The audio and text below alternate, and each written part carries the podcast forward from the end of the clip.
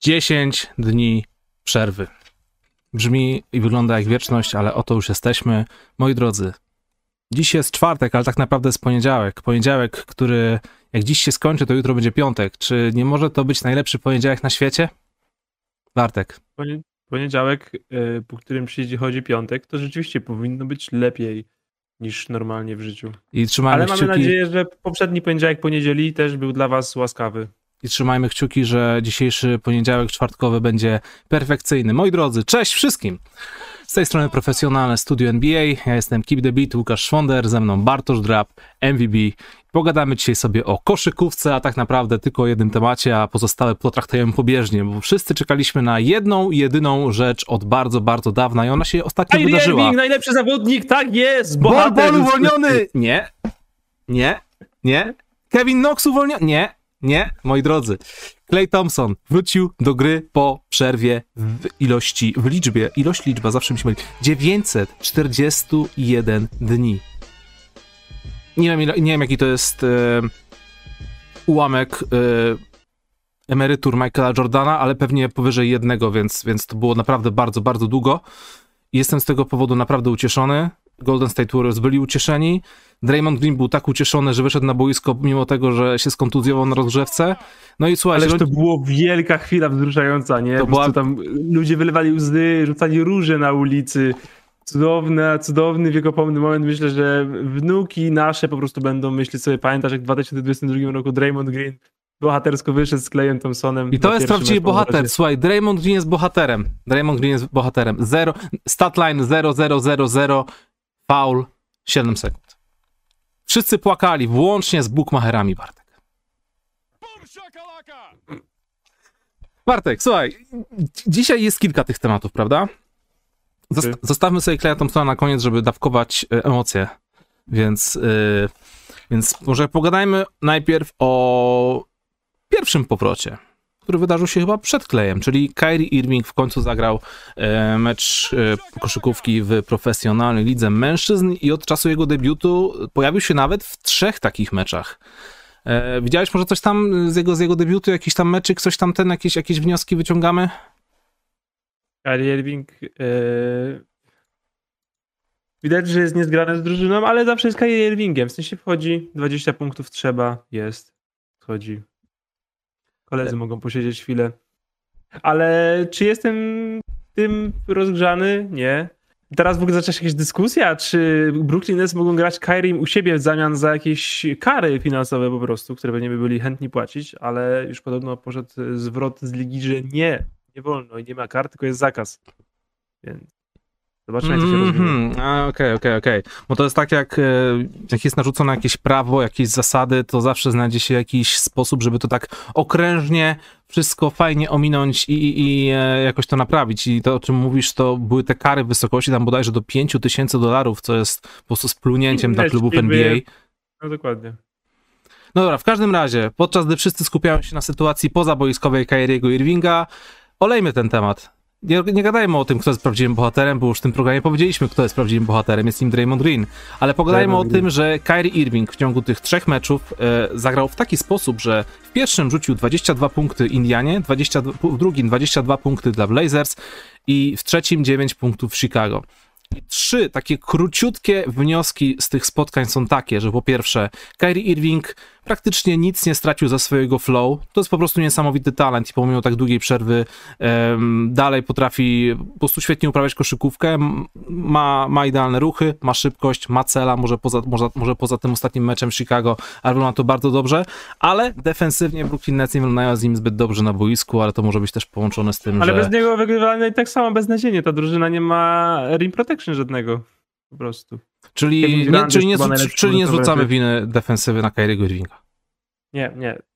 Drużyna Brooklyn Nets będzie miała problemy z lepszymi drużynami, myślę, że w każdej konfiguracji, bo to nie jest tak, że wrócił Kyrie jest gorzej, albo że wróci Joe Harris i będzie lepiej.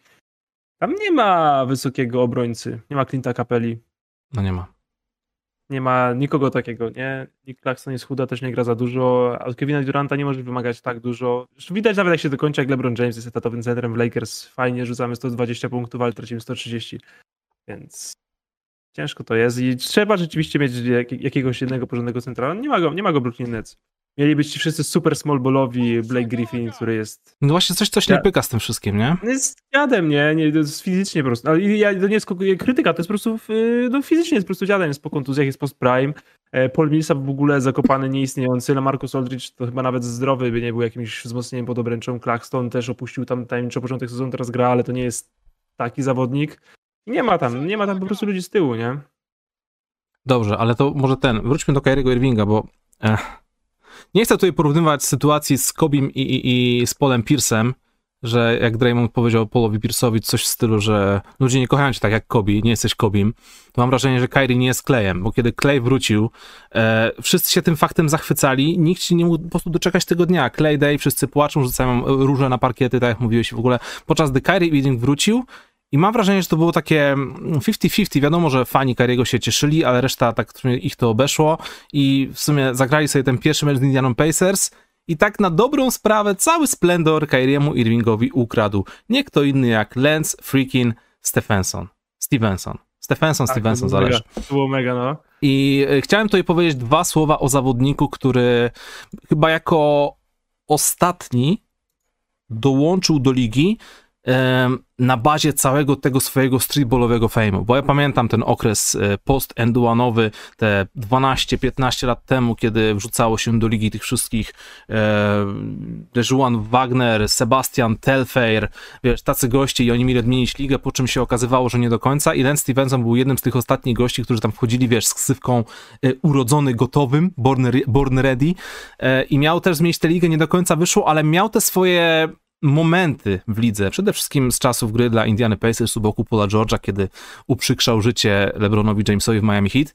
E, fajnie jest go zobaczyć, że wrócił po tych wszystkich, po tych wszystkich um, przerwach, przygodach i w ogóle.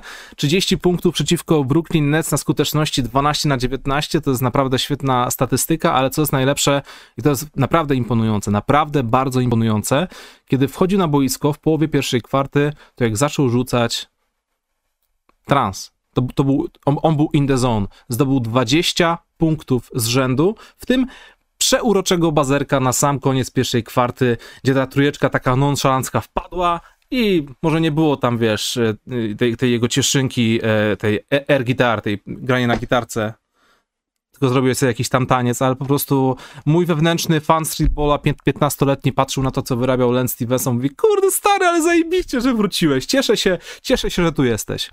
I wiesz, i to był ten jeden moment. W kolejnym meczu zrobił rekord kariery w asystach. Nagle się okazało, że Len Stevenson jest rozgrywającym, rozdał 16 piłek, więc wiesz, nawet jeśli to są te chwile z gatunku um, 5 minut sławy, to cieszę się, że Stevenson te 5 minut teraz zdobył, bo równie dobrze, gdyby nie te wszystkie problemy covidowe, to mógłby już nigdy nie powąchać parkietu w NBA, także to jest happy end dla mnie.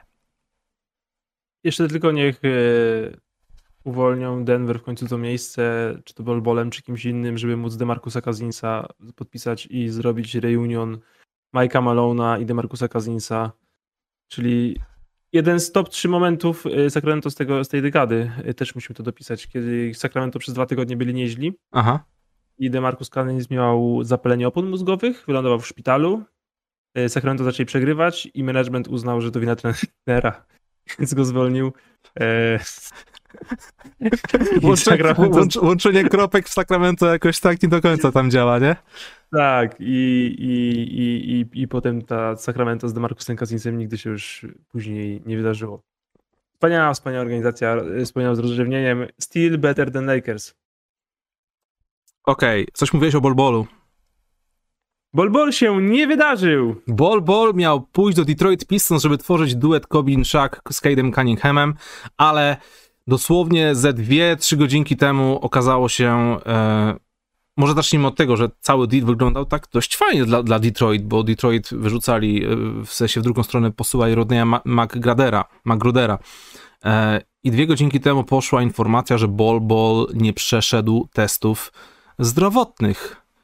E, jak to można odbierać? Pewnie na wielorako e, różne e, możliwości, sposoby i w ogóle, ale nie mamy żadnych konkretnych informacji. Wiemy tylko tyle, że nie przeszedł tych testów.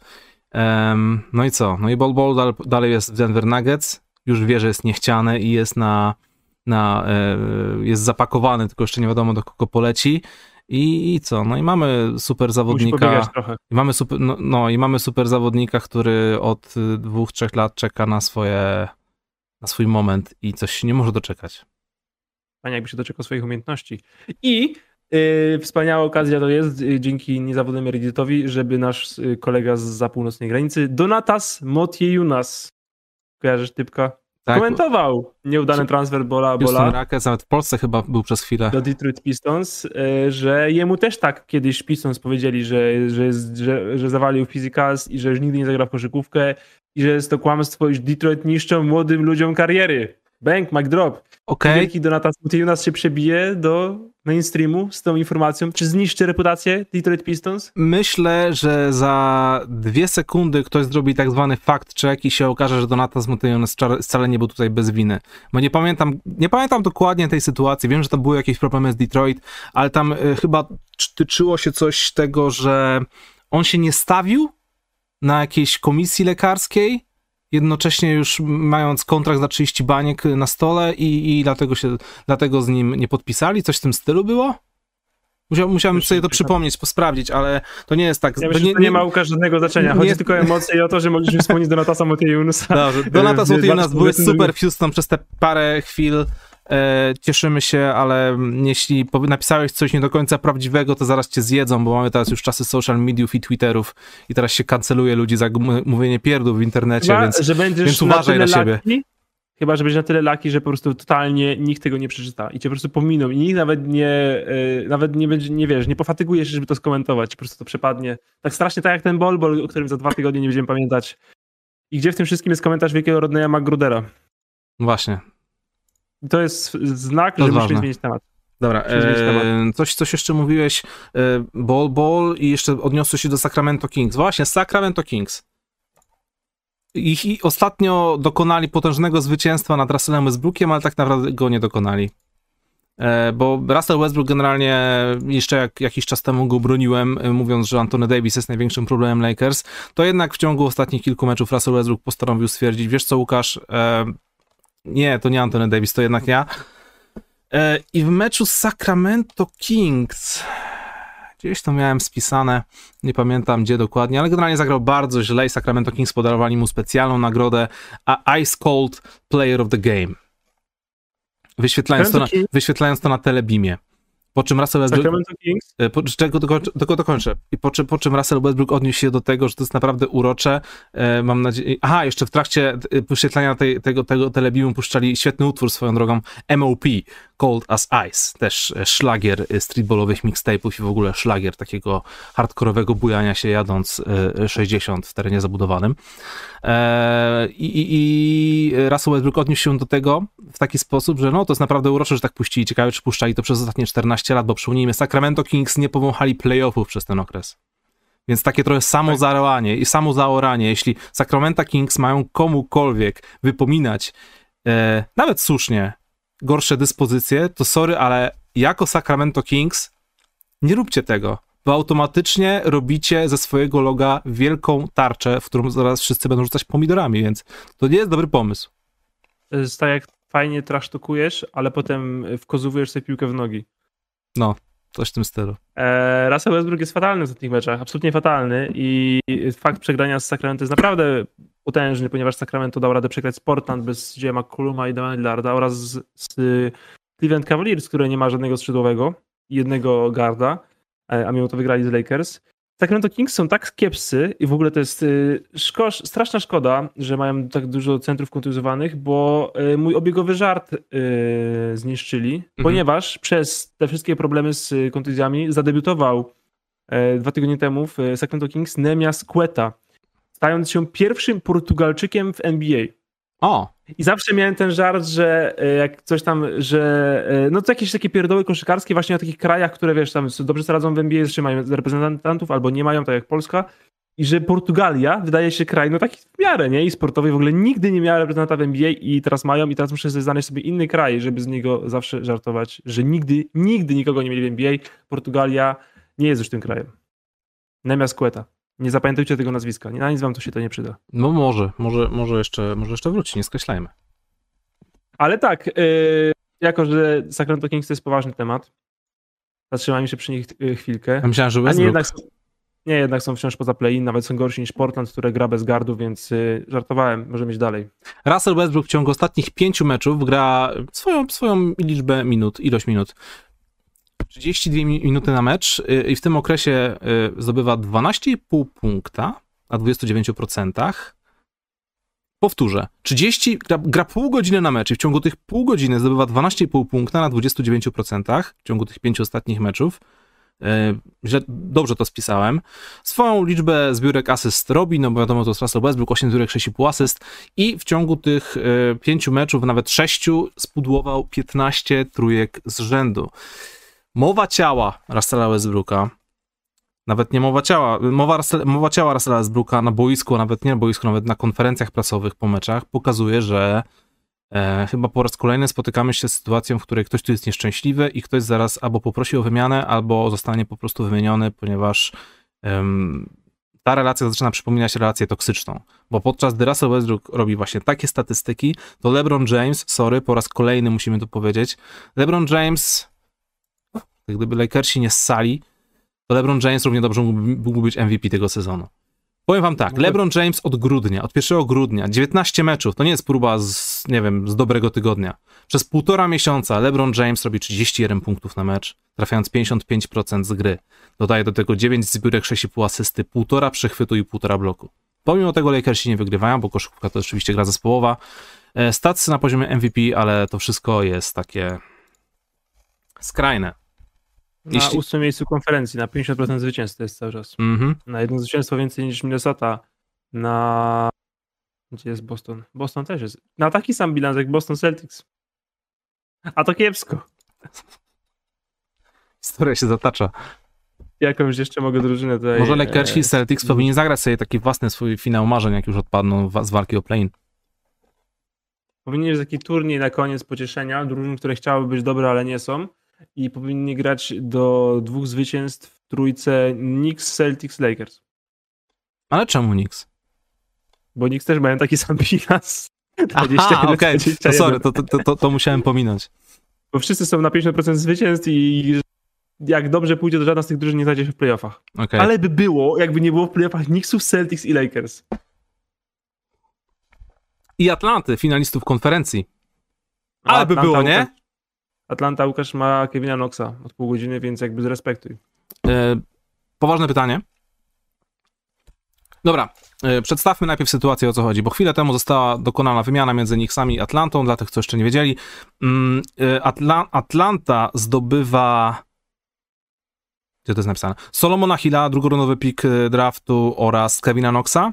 A Który no- nie załapał się do pierwszego tweeta Adriana Wojnarowskiego. Jak Adrian, Woj- Adrian Dokład- Wojnarowski pisał tą, raportował tę wymianę, to zaraportował Kama Reddisha, zaraportował Solomona Hilla, który jest out of season i ma 200 lat, zaraportował pierwszy rundowy pik z Hornets, zaraportował drugorundowy pik, który się do Knicks i dopiero w drugim tweetie przypomniało mu się i zmieścił potężnego Kevina Knoxa. Hierarchicznie drugorundowy pik jest tym twicie ważniejszy od Kevina Knoxa, więc to troszkę boli. E, A w drugą stronę Nowy Jork zgarniają kamerę Disha i mam wrażenie, że to jest naprawdę świetny deal dla nich. W sensie, wiesz, Cam Reddish nie był za bardzo wykorzystywany w Atlancie, em, ale fajnie będzie zobaczyć taki reunion Cama Reddisha właśnie z RJ'em Barrettem i może to jest właśnie ten klub, który pozwoli mu troszkę, em, wiesz, ro- rozprostować swoje skrzydła i, i pokazać, że, że z- zasługiwał na to, żeby być tak, tak wysoko wybrany w drafcie. Podczas Potem gdy, przypłacić go w lato. no zobaczmy najpierw, jak się zaprezentuje do końca tego sezonu. Ale tutaj poważne pytanie miałem e, do ciebie, tak bez złośliwości. Kevin Knox w Atlancie. Biorąc pod uwagę to, że Atlanta znajduje się w bardzo kiepskim położeniu, mm, oni grali kiepsko nawet przed tymi problemami e, z kadrą, przed problemami covidowymi, więc Kevin Knox ma szansę zgarnąć jakieś tam minuty w Atlancie, ale czy zgarnie, czy może na przykład zostanie usunięty ze składu w ciągu najbliższych dni? Ja myślę, że nie ma tu coś. Fani Kevina Knoxa myślę, że nie powinni sobie robić zbyt dużych nadziei, bo e, Atlanta nie wydaje mi się, żeby powin- że skończyła handlować. Tam jest dużo, tam jest coś do zrobienia, coś trzeba z tym składem zrobić. No i pozbycie się wingmana mu tego to nie jest ruch, który generalnie robisz. Generalnie nie pozbywasz się raczej wingmanów za nic e, w tej lidze. Czyli obstawiam, no Szlęk nie jest jakimś głupim GM-em, e, przynajmniej nie, nie, nie wyglądał na takiego w ostatnich latach, więc obstawiam, że ma coś większego na oku i po prostu, aby to coś większego na oku zdobyć, yy, uznał, że pick Hornets jest więcej warty niż, niż Cam Reddish. Mhm. E, nie wiem, nie, nie, domyślam się, co to może być, ale po prostu myślę, że ten pik zostanie spakowany dalej i w zależności od tego, ilu zawodników dołączy do Atlanty, a ilu wyjedzie, bo jeśli na przykład wymienimy jednego i piki za dwóch, to pewnie Noxa się utnie, ale jeśli wymienimy jeszcze dwóch i piki za jednego, to Nox pewnie zostanie, ale to jest raczej marginalna sprawa. Eee, powiem tak, Kevin Knox w Atlancie w playoffach nie zagra, bo albo drużyna będzie na tyle dobra, że się, do nie, że się nie będzie łapał do składu, albo będzie na tyle słaba, żeby on grał, to wtedy po prostu nie wiedzie do playoffów. No. Okej. Okay. E, słuchajcie, taka w sumie ważna kwestia jest, bo nie powiedzieliśmy tego jeszcze od początku programu, a wypadałoby takie rzeczy mówić, jak już robi się, robi się programy na żywo na YouTubie. Zapraszamy wszystkich do zostawienia kciuka w górę pod tą transmisją, wyjątkowo w czwartek, nie w poniedziałek. Oczywiście przypominamy, że najbliższy program pojawi się już tradycyjnie w poniedziałek, 17 stycznia, nic się pod tym względem nie zmienia. E, ten odcinek wleci oczywiście na Spotify, Apple Podcasts, Google Podcasts jutro z samego rana, o 8 rano, no to może nie z samego, no ale się pojawi już jutro do odsłuchu w wersji audio, więc to tak naprawdę bardzo, bardzo wyjątkowo. Eee, i byli... A to jest nagroda taka właśnie, że y, mamy program, a kolejny już za 4 dni. Dokładnie, szybciutko to pójdzie. I tak swoją drogą też e, publiczne przeprosiny dla ekipy z ProBasketu, już byłem w kontakcie z Michałem em, Pacudą, e, ponieważ tak troszkę krzywo wyszło, ja kompletnie zapomniałem o tym, że akurat w ten czwartek chłopaki też robią program E, I, i no my staliśmy przed decyzją, albo zrobimy program w czwartek, bo to był nasz jedyny termin w tym tygodniu, albo w ogóle go nie zrobimy i będą dwa, dwa tygodnie przerwy, więc uznaliśmy, że mimo wszystko lepiej zrobić taki program, ale jakby co, to e, rozumiem, że niektórzy z was pewnie musieli wybierać. No, więc, więc z jednej strony fajnie, że mamy dwa programy na żywo w czwartek wieczorem, a z drugiej, z drugiej nie fajnie, bo trzeba wybierać, ale zawsze można sobie później jeden puścić e, na odsłuchu. Dokładnie. Potem oba będą w piątek do tworzenia i tak, i tak, więc yy, oglądajcie, słuchajcie, co tam lubicie, kiedy lubicie. E, a, a, tak naprawdę właśnie to chodzi. No nie mieliśmy żadnego innego terminu. Kombinowaliśmy jak mogliśmy i został no. ten czwartek. E, to też nie pasuje wciąż, bo ja na przykład yy, z meczka NBA teraz Słucham? Za 5 minut. Za 5 minut zaczyna się meczka NBA też. Ale twój? ale po prostu nie było. No. I wybrałeś studio zamiast koszykówki? Tak. Wow, to jest, to jest dedication. E, gram też w sobotę troszkę i w szanuję, jeszcze. Troszkę szanuję, troszkę szkaluję, wiesz Bartek, muszę przyznać? Wiem, wiem. I to też nie jest tak, no, to jest, to nie jest po prostu, to, to jest sytuacja, no nie powiem, że luz, luz, bo lubię to i to, więc no, trudna sytuacja po prostu. No przypał. Ale trzeba było podjąć, no przypał generalnie, no. ale gram w, i w sobotę i w niedzielę, bo gramy w dwie ligi, więc yy, tak. Pan Bolec sugeruje, że mogliśmy zrobić w najbliższy poniedziałek czterogodzinny program. Nie dalibyśmy Pewnie byśmy mogli, pan Bolec, ale potem byśmy umarli. No i byłoby ciężko. A propos tego hmm. twojej rezygnacji z meczu, na tym polega odpowiedzialność. Może tak być. E, czy ty możesz na żywo edytować, co Nightbot wypisuje, czy nie? E, teoretycznie tak. Kurczę, literówkę mam. Ponie, no. Poniedizałek mamy. Słuchajcie, kolejne studio oczywiście jest w Poniedizałek. Poniedizałek. Pozdrawiamy. Ja, bra, ja tego nie zmieniam. To będzie żart. Dobra. E, Olek Krystian, a propos Hawks jeszcze. E, jeśli chodzi o transferowe ploteczki z Atlanty, z tego co widziałem, to wszyscy są dostępni w wymianach, mhm.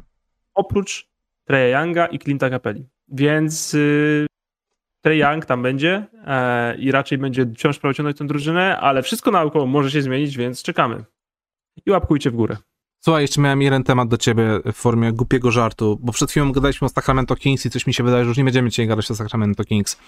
Jeśli koszyk... Ładnie połączyłeś w zdaniu głupi żart i Sacramento Kings. Bo to jest głupi żart, co teraz powiem, bo dzisiaj widziałem bardzo ważną rzecz związaną e, z reprezentacją, e, reprezentantami naszej polskiej e, koszykówki i dowiedziałem się, że koszykówka jest sportem dla ludzi spokojnych i kojarzy się z wysokimi technologiami, z tym się całkowicie zgadzam, tylko że w dalszej części wypowiedzi te wysokie technologie, na przykład i spokój i, i kojarzy się to z Sacramento Kings. Czy zgodziłbyś się z taką tezą? Jeszcze raz? Że koszykówka jest dla ludzi spokojnych i koszykówka kojarzy się z wysokimi technologiami, takimi, jakie mają, jaką mają na przykład Sacramento Kings. Coś musiał Szak powiedzieć, dobra, już, już mam kropki. wiesz, może Vivek Granadive ma bardzo ładne ekrany w biurze na przykład. Mhm. Wiesz, wiesz, wszyscy tam chodzą w tych Google'ach e, wirtualnej rzeczywistości. No, Powiedz o co chodzi. Nieważne, nie będę mówił. Shaq, Shaquille O'Neal sprzedał swoje udziały w Sacramento Kings i czy to znaczy, że Sacramento Kings są już dane? Niekoniecznie o to mi chodziło, ale yy, skończmy temat yy, z Sacramento Kings, ale o tym szaku to nawet nie wiedziałem. Okej, no sprzedał swoje udziały, bo coś tam, jakąś ma umowę sponsorską, która koliduje z y, przepisami NBA i musiał się pozbyć e, pozbyć, pozbyć, pozbyć e, udziałów. Ale możemy płynnie przejść z Sacramento do innej drużyny, o której też chciałem troszkę wspomnieć, nie musi być długo. Śmiało. E, jako, że jesteśmy na pograniczu e, play-in w konferencji zachodniej, więc emocje sięgałem Zenitu, to Sacramento mogą mieć łatwiejszą drogę, ponieważ Damian Lillard przecież do pracy. Będzie teraz pauzować do 8 tygodni, tak? Coś Tak. tam czytałem. Czy Portland Trail Blazers powinni zakończyć ten sezon, czy nie? Czy Chancey Billups utrzyma swoją pozycję trenerską? Myślę, że nie. Znaczy wiesz, to ułatwiłoby mu to właśnie jakby GM teraz powiedział, dobra, handlujemy Covingtona i Nurkicza. No to wtedy Billups powinien zachować y, to, no bo jakby nie, dostanie osłabiony skład, ale kurczę, Portland są na 10 miejscu, są minus 8 meczów do poziomu 50% zwycięstw. Lillard pauzuje minimum 2 miesiące. E, McCollum jeszcze nie jest y, w zdrowiu i trenujący po tym zapadnięciu płuca. I nawet jeśli wrócą, to co? No nie czeka ich świetlana przyszłość za bardzo. No nie czekaj, no mogą wyprzedzić Minnesotę, wygrać play-in z Lakers i co? I masz potem cztery mecze w papę od Warriors albo Phoenix. Mhm. Czy nie lepiej coś zrobić z tym składem? Na przykład, masz wymówkę, bo, na przykład wymówkę, rozwiązać tę ekipę, o, której, o, o czym mówimy od trzech lat. Choćby, choćby nawet tych zadaniowców powymieniać, tych, co nie dają rady, właśnie Nurkicza, Covingtona, no nie wiem, no Norman Powell nie powiem, że nie daje rady, ale no nie wiem, ja mi się to nie podoba to, że Norman Powell ma być naraz na boisku z McCollumem i Lillardem, Mhm. bo to są tak naprawdę gardzi. E, no nawet dla Renego Nensa jakby się dało jakoś fajnie ruszyć, to ruszyć, bo, no bo co, no bo nawet jeśli ten skład się wyleczy, to za rok wrócimy i będzie to samo, nie? A można to fajnie spakować, w sensie powiedzieć, kochamy bardzo Damiana Lillarda, jest naszym serdecznym synem, wszyscy go tutaj lubimy, ładny uśmiech ma i po mleko zawsze chętnie biegał, więc damy mu się wyleczyć 6 miesięcy, nawet jeśli potrzebuje dwóch i my tutaj grzecznie na niego poczekamy. E, no nie wiem, jakiś pik będziemy mieć przynajmniej niezły e, i kogoś się jeszcze spakuje gdzieś za cośkolwiek innego niż to, co mamy. No, nie wiem, no bo tak teraz co powiemy, a Lillard wróci za dwa miesiące i będziemy, co będziemy? No niczym nie będziemy dalej, no będziemy Minnesotą może. No. E, Sugar Daddy się nasz pojawił na, na Donatach. Dzięki wielkie Niuniu, pozdrawiam serdecznie. Zaszalał. Bartek, pogadajmy już teraz tak może na poważnie e, o, o, o ważnych ekipach. Clay Thompson, zostawimy sobie ich na koniec. E, Mam tu jeszcze dwa drobniutkie tematy, ale zanim do nich przejdziemy, ważny temat, mianowicie Memphis Grizzlies. Memphis Grizzlies wyglądają naprawdę bardzo niebezpiecznie w tym sezonie, e, a to, co robią w ciągu ostatniego półtora miesiąca od, od początku grudnia, to jest naprawdę coś okrutnie, okrutnie dobrego. Z ekipy, która miała po prostu być drużyną playoffową prowadzoną przez młodą gwiazdę, stała się jedną z najlepszych drużyn w całej lidze NBA, mogącą wygrywać dosłownie z każdym. E, drużyną, która e, ma tak bogatą, ma, ma taką głębię składu, że nawet tacy goście jak, nie wiem, e, Tyus Jones czy Zaire Williams są w stanie rzucić po kilkanaście punktów i być naprawdę bardzo ważnymi czynnikami spotkania.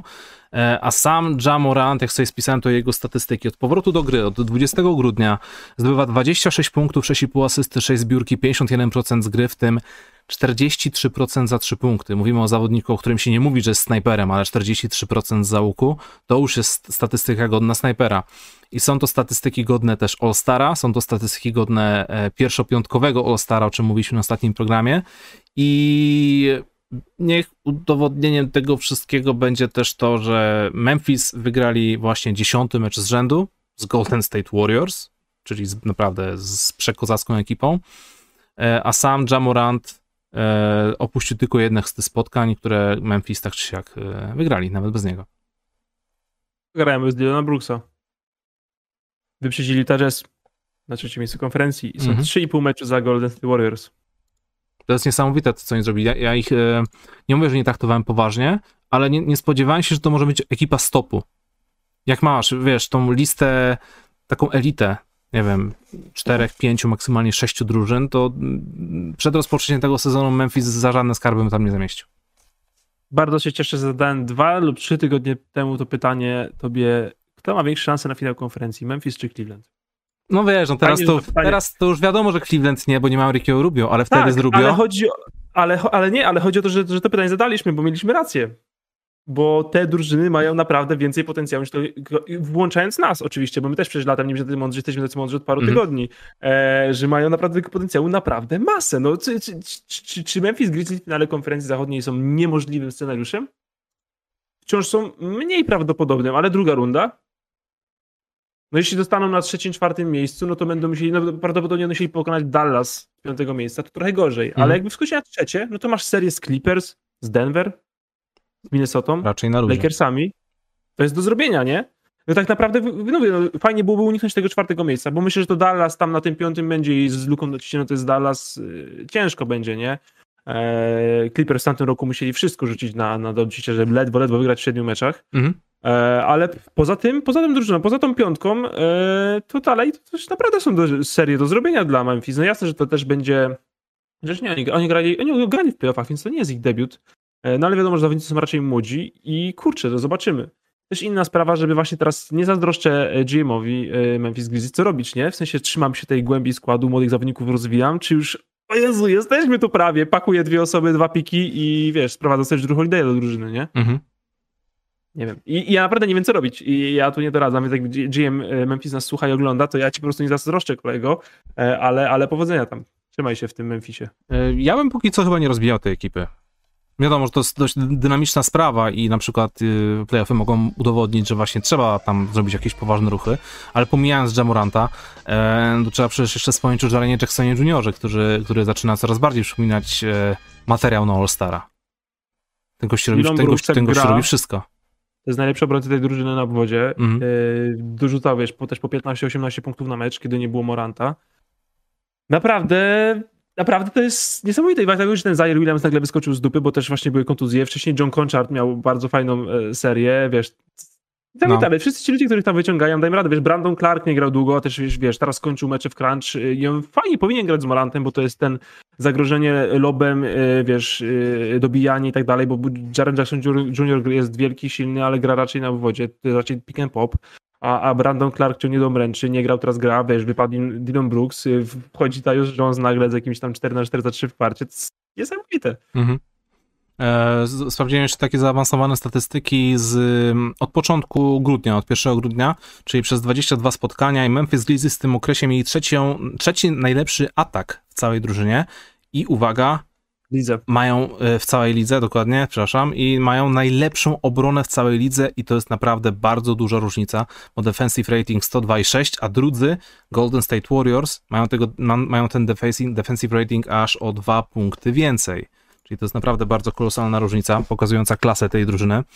Ale przede wszystkim też Memphis Grizzlies są po prostu fun to watch i tutaj chyba warto się pochylić nad tymi wszystkimi highlightami, które wykona, wykonuje Jamorant. E, I w ciągu... rozbiegłował tablicę I w ciągu właśnie, te, w ciągu ostatnich kilku dni widzieliśmy po pierwsze ten wsad, e, który w ostatniej chwili Jamorant musiał odsunąć głowę, bo jeszcze sobie ząbki wybił na obręczy, ale druga sprawa, blok. Blok na Avrym Bradley'u, tak? Tak, Avery Bradley, biedny chłopak. E, ta czapa, bądź tak, ta czapa skojarzyła mi się chyba nie tylko mi z taką bardzo charakterystyczną czapą z podstarzałym Michaelem Jordanem za czasów Washington Wizards i to był blok, który sprawił, że Wizards ten mecz akurat wygrali, bo to był chyba taki jeden z ostatnich rzutów na Ronie Mercerze bodajże. E, I to też polegało na tym, że Jordan po prostu wybił się, po prostu do góry się wybił, oburącz, siatkarski blok o tablicę, schował piłkę i spadł z tą piłką na ziemię. To było coś naprawdę niesamowitego i e, Jamorant zrobił coś podobnego, tylko że zrobił to wyżej, lepiej, szybciej, bardziej agresywnie. Nie wiem, ja zobaczyłem te akcje z kilku różnych um, ujęć kamery na spowolnieniu i widziałem nawet Hazbę specjalnie na bazie tego jednego materiału nagrał klip na swój kanał, tak zrobiło to na nim prze, takie przeogromne wrażenie. Bo to jest coś niesamowitego. E, nawet nie chodzi o sprężynowatość Jamoranta, bo on pokazuje tą swoją sprężynowatość, swój wyskok w ciągu tych ostatnich kilku lat, jak jest w lidze, ale mm, mam wrażenie, że jest tak bardzo świadomy tego, co oferuje mu ciało, w jaki sposób to wykorzystywać, że, że, że to jest coś e, jakby nie wiem, no to, to coś, coś, jakaś taka podświadomość, która sprawia, że on robi, robi rzeczy, które nikt inny w lidze nie jest w stanie wykonywać. Pod względem, pod względem fizycznym.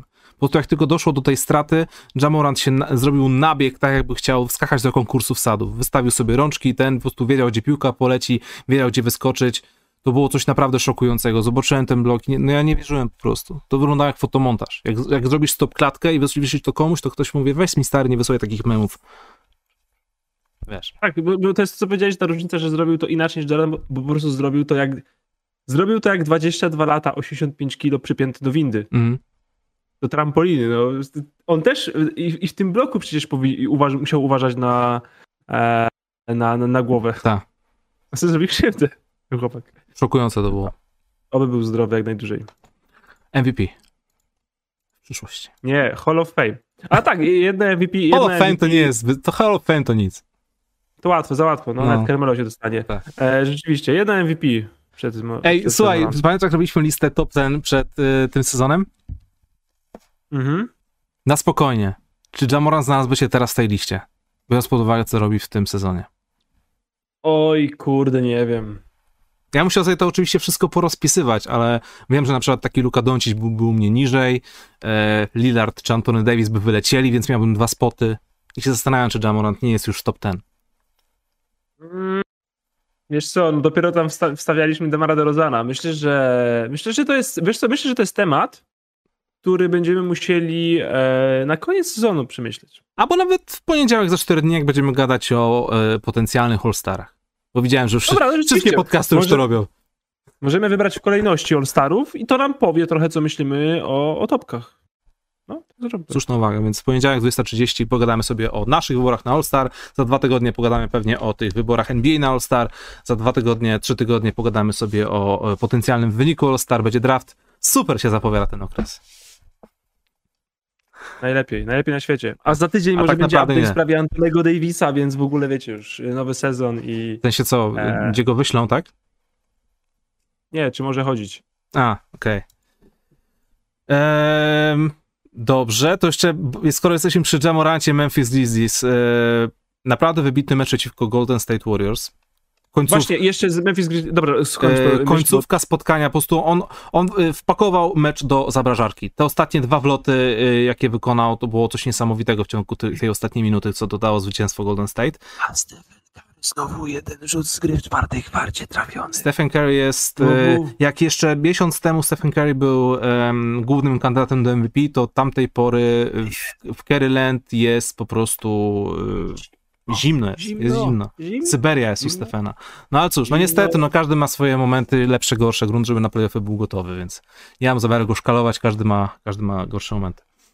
Tak, a to Memphis Grizzlies właśnie te zwycięstwa, bo to nie jest tak właśnie, że, że, że to były, wiesz, że jakaś taka seria, bo będziesz dwa razy Big Guys Orlando, czy z Detroit i raz z Lakersami, tylko grałeś z Lakersami, z Clippers, e, z Cleveland, z Brooklynem wygrali, mm. z Golden State wygrali, to są wszystko naprawdę dobre mecze, które wygrywają, wiesz, z drużynami, no częściowo stopu, nie? To tak jak y, miałem w kontrze do tego e, Phoenix Suns też wygrali e, na koniec grudnia. E, miałem to w kontrze do tego Brooklyn Nets dzisiaj wstawić, którzy do wczoraj byli 0-8 z drużynami 104 oby konferencji, mhm. ale wygrali z Chicago i teraz są 1-8, co wciąż stawia ich jako najgorszą drużynę, jeśli chodzi o pojedynki w top 4 obu konferencji. Najlepsi są Miami, Memphis Grizzlies mhm. i Golden State Warriors. Eee, i, i, i, I to są bardzo, bardzo ważne zwycięstwa, bo o to chodzi, ten bilans, czasami wiesz, wyskoczyć z, ze zwycięstwami, podskoczyć trochę w tabeli, to tam, wiesz, wszystkim drużynom się praktycznie stanie w trakcie sezonu, ale kurde, no leją najlepsze drużyny. Pokonali Phoenix, pokonali Golden State, Siema. pokonali Brooklyn, cześć Ala. Włamanie mam, sorry. E, siema, zamkniesz już drzwi? Dzięki. Chcesz się przywitać? Cześć. Cześć, powiedziała cześć wam wszystkim. Napiszcie na, czacie, napiszcie na czacie cześć Ala i za chwilę jak do nas dołączy, to wam odpiszę na czacie. Powinna. Porządek zrobić. Bardzo kulturalna. Przepraszam, że przerwałem, ale no. Y, to coś jeszcze? Bo jeszcze chciałem jedną rzecz powiedzieć o Jamorancie. Bardzo śmieszną. Mów. Mhm. Sytuacja z tym malutkim dzieciakiem w koszulce Golden State Warriors w meczu na terenie Memphis. E, po jednym z ostatnich, chyba po ostatnim tym layupie Jamoranta, on zrobił, zrobił taką, wiesz, napinkę, bo już wiedział, że wygrali. I zrobił taką napinkę z groźną miną do grupy dzieciaków, którzy mieli na sobie koszulki Warriors. I te dzieciaki mieli może po 10 lat. I to było takie, Takie kurde dziwne trochę. Czemu robisz napinkę do małych dzieciaczków, nie?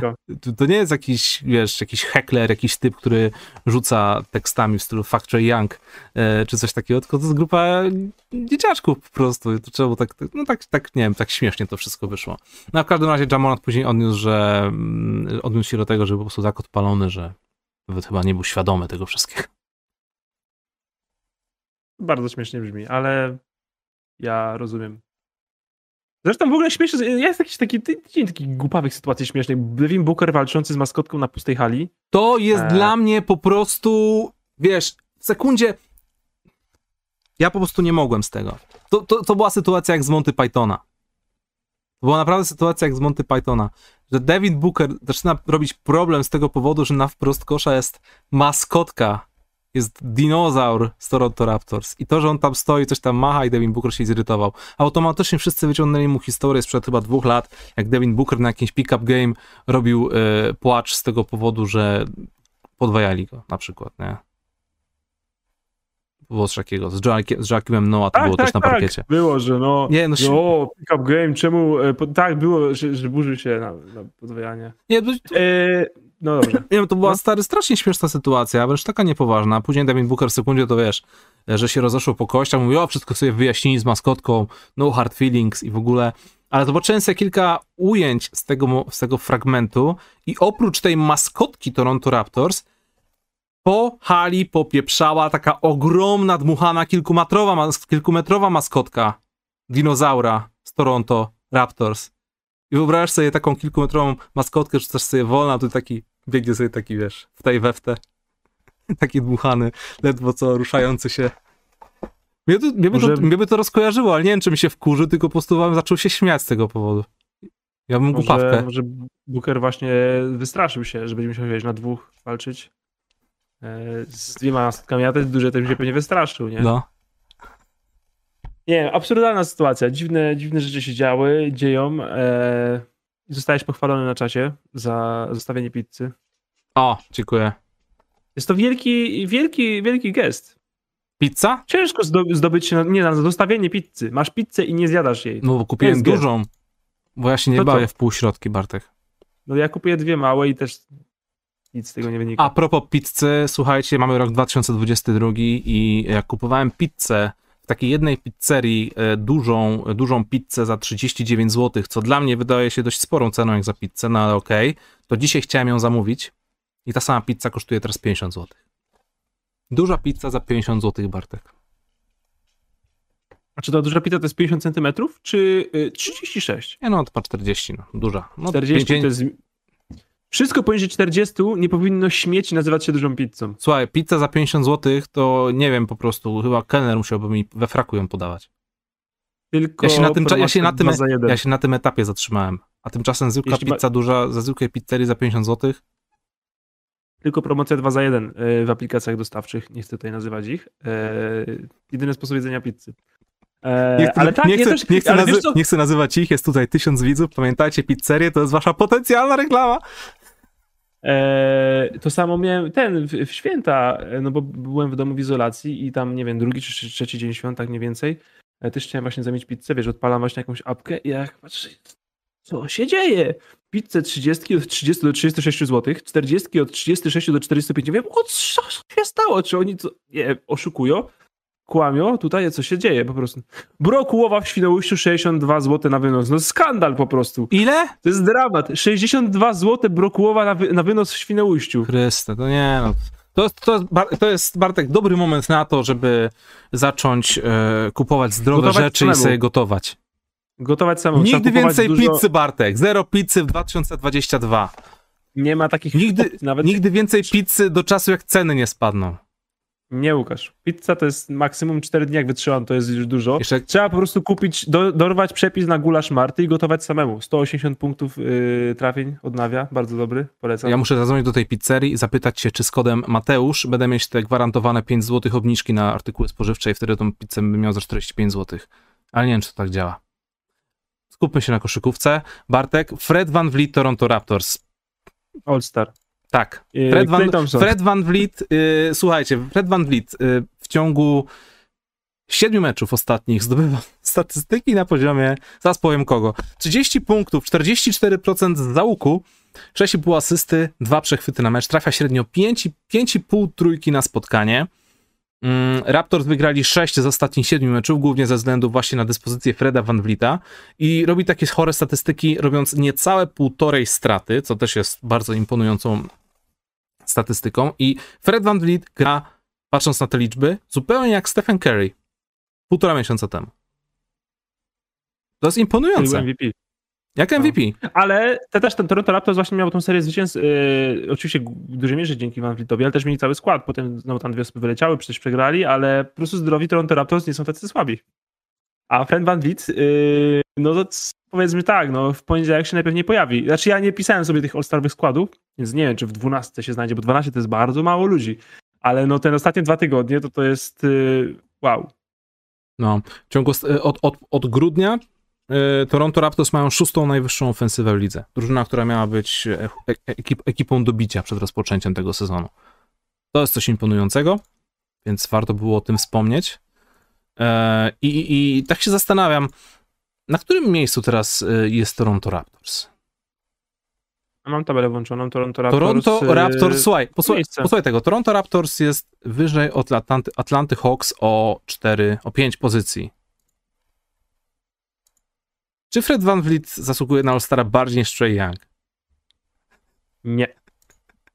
Dziękuję, chciałem to usłyszeć, ale miało, być, miało być podchwytliwe, ale... Nie, Trey Young jest y, bardzo dobry w tym sezonie. Atlanta ma chyba, nie drugi atak, e, tylko tam 29 obronę. Mhm ciężko rywalizując o tą 30 najgorszą obronę z Portland yy, i z Hornets, którzy też mają chyba pierwszy atak i 30, no to jest takie, te, te drużyny. No, Atlanta, atak, Atlanta, Atlanta, ma, i, i Hornets. Atlanta ma 13 atak, ale patrzę tutaj, mam statystyki od y, grudnia, mm, czyli te wcześniejsze nie są wliczone, nie? Myślę, że są w top 10 i w top 10. Dobra, to powiedzmy top 10 górny ataku, top 10 dolny obrony. To Hornets, Atlanta y, na pewno. Dobra, Toronto Raptors są po prostu pierwszą tą drużyną, y, po dobrych drużynach na wschodzie, bo jest chyba, bo tak na razie ta tabela wygląda jak było 7 dobrych drużyn, w tym Hornets, którzy są może jeszcze powiedzmy nie do końca, ale Hornets są tak dziwną drużyną, że naprawdę nie wiem. Potem jest Toronto, potem jest Waszyngton, który też jest tak dziwną drużyną w ogóle, nie wiem, oni nie powinni być dobrzy, e, ale są plus dwa mecze na plusie, są w ogóle najlepszą drużyną w crunch time w NBA, Washington Wizards, mhm. e, więc w ogóle też no, dziwactwo absolutne, no i potem zaczynają się te wszystkie drużyny, którym się wydaje, czyli Boston Celtics, Knicks, Atlanta, Pacers i potem są drużyny, którym się nie wydaje nic i to jest Detroit i Orlando. No, Orlando to Marcin Gotthard miał ostatnio dużo do powiedzenia, że to jest ekipa, która teraz daje szansę zawodnikom, którzy w innych ekipach e, mogliby nie mieć nic do powiedzenia. Na Orlando daje im szansę i dzięki temu się dobrze prezentują. Ja tam szanuję Orlando, bo oni się starają, tylko po prostu są słabi i to jest git. O, Bartek, przejdźmy do naszego headline'u, czyli Bismarck biją, bo dostaje przedłużenie do końca tego sezonu. Bang! To jest coś, to jest coś. Chris Paul sprawił, że Bismarck biją, bo wygląda jak starter. Mhm. Szokujące e, info. Chris Paul, który jest, wiesz, w, w głosowaniu na All-Star gdzieś za Westbrookiem o połowę głosów. Właśnie, czekaj. Devin Booker ma 200 tysięcy głosów więcej niż Donovan Mitchell. O co chodzi? Stary, Clay Thompson i Kyrie Irving są na froncie e, e, All-Stara i te wyniki były pokazane zanim oni zadebiutowali, więc słuchaj. Wiggins jest trzeci we frontcourcie na zachodzie. Ja z tego powodu nie będę się tutaj śmiał. Bo Andrew Wiggins ja nie jest żadnym cholernym zazą paczulią, tylko jest drugim najważniejszym zawodnikiem drużyny ze szczytu konferencji zachodniej. Trzecim. No dobra, trzeci, no okej. Okay. Draymond. Dobra, Chyba, dobra, Karego Draymonda jako jedną osobę. Ale nie, ale nie jest All-Starem. I to jest właśnie moment, w którym jak Ale może właśnie ja jest w tym sezonie All-Starem. Nie jest All-Starem, nie jest Wiggins nie będzie nigdy prawdopodobnie. I to jest ten sam moment, którym ja chciałbym przypomnieć, zanim wszyscy skrytykujecie, mówiąc, o, taki zarobisty sezon. No.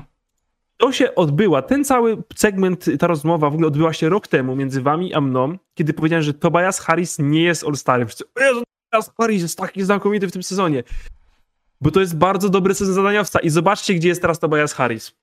W lotkach transferowych.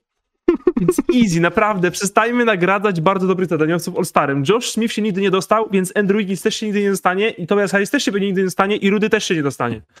Rudy się nie dostał, po prostu. Mhm. Eee, przykro mi. A Jamal, Mag Jamal Magloire się swego czasu dostał, więc można. Stephen Curry i Draymond Green to są All-Starzy yy, z drużyny Golden State Warriors koszykówki. Okej. E, W ogóle chwilę temu pojawił się, pojawiła się kolejna e, tura, druga już e, głosowania.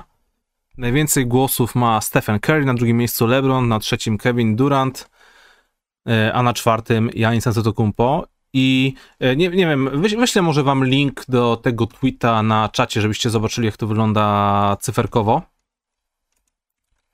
Proszę bardzo. Jak będzie opis y, timestampa tego teraz segmentu, to będzie all, rozmowa o All-Star oraz dodatkowo Andrew Wiggins. Okej. Dobrze. Zachodnia konferencja. Ma, masz, masz to przed sobą? Eee, kurczę, y, nie mam teraz tego przed sobą, ale miałem gdzieś na Twitterze, zaraz szybko powinienem móc znaleźć. Dobra, Eee, na zachodzie, tylko szybka informacja. Jeśli chodzi o obrońców, Clay Thompson na czwartym miejscu za Kerem, Morantem i Donciciem. Za Thompsonem jest Booker i Westbrook. Westbrook w ogóle nie Potem jest powinien... dopiero Paul, Tak, Paul jest siódmy. Westbrooka a powinno... potem jest dopiero Donovan Mitchell. Donovan Mitchell to powinien być trzeci. To prawda. Donovan Mitchell ostatnio zgarniał statuetki najlepszych e, zawodników tygodnia, czy sezonu nawet też? Sez... Boże, miesiąca nawet też. A nie wiem, wiem, że jakąś tam nagrodę zgarnął. No zdecydowanie zasługuje na wyższą lokatę niż ósme miejsce e, wśród e, samych obrońców. Niż bycie za Westbrookiem. To przede wszystkim. Westbrook w ogóle nie powinien tu być. Kerry, A, Morant, No tak. Mitchell, Paul. Tak bym, tak bym przedstawił moją pierwszą czwórkę. Na zachodzie w gardów Mm. Gary Morant, Mitchell, I Chris Paul. Paul. Tak. I Doncic piąty. Mhm. E, Jeśli chodzi o frontcourt, LeBron James, Nikola Jokic i Andrew Wiggins na trzecim miejscu. Faktycznie troszkę za wysoko, ale jak patrzymy na kolejne nazwiska, Paul George, Anthony Davis, Draymond Green, Carmelo Antony, a! Ciężkie są, no. wow, no e, to się tak zastanawiam właśnie. I potem jest Karol Anthony Towns, który najpewniej zajdzie trzeci swój All-Star Mhm. e, i Rudy Gobert, który też pewnie powinien w tym All-Starze być. No i tam Draymond Green jeszcze jest po drodze, który musi być w tym All-Starze, bo będzie najpra- najpewniej obrońcą roku. Okej, e, obrońcy na wschodzie. DeMar DeRozan, Trey Young, Zach Lavin, James Harden, LaMelo Ball, Kyrie Irving, Derrick Rose. Wow! To jest... Nie no, to jest festiwal sympatii, no nie ukrywajmy, no, ale, e, zga, Tak, zga, ale- zgadzam się na pewno z pierwszą lokatą, DeMar DeRozan. E, Trey Young musi również się pojawić w meczu gwiazd, niekoniecznie jako starter. Zach Lavin, James Harden, nie kłócę się z tym. I dalsza lista już może być trochę mm, dyskusyjna, ale Lamelo Bola jeszcze bym tutaj wcisnął, chociaż musiałbym wpierw policzyć sobie te nazwiska, żeby e, nie przepełnić tych, tej, tej dwunastki. Tak, bo ja najpierw bym wcisnął Garlanda niż Lamelo Bola. Najpierw Garlanda? Najpierw bym dał Garlanda. Okej. Bo, A Lamelo Bola bym bo, jeśli, bo, rozważać z Van Fleetem. bo, jeśli, bo jeśli Cleveland mają mieć jakiegokolwiek reprezentanta, to musiałby być to Darius Garland. Nie musiałby to być. Jared Może Allen? to być Jared Allen. Może to być Jared Allen. Okej. Bo to i tak będzie z ławki, e, no, bo, do, pierwszej piątki nie ma wjazdu w ogóle. Pierwsza, wiesz, frontcourt wschodu to jest w ogóle nie do, nie do ruszenia, nie da się tam w ogóle nic zrobić. To jest Embiid, Antetokounmpo i Durant.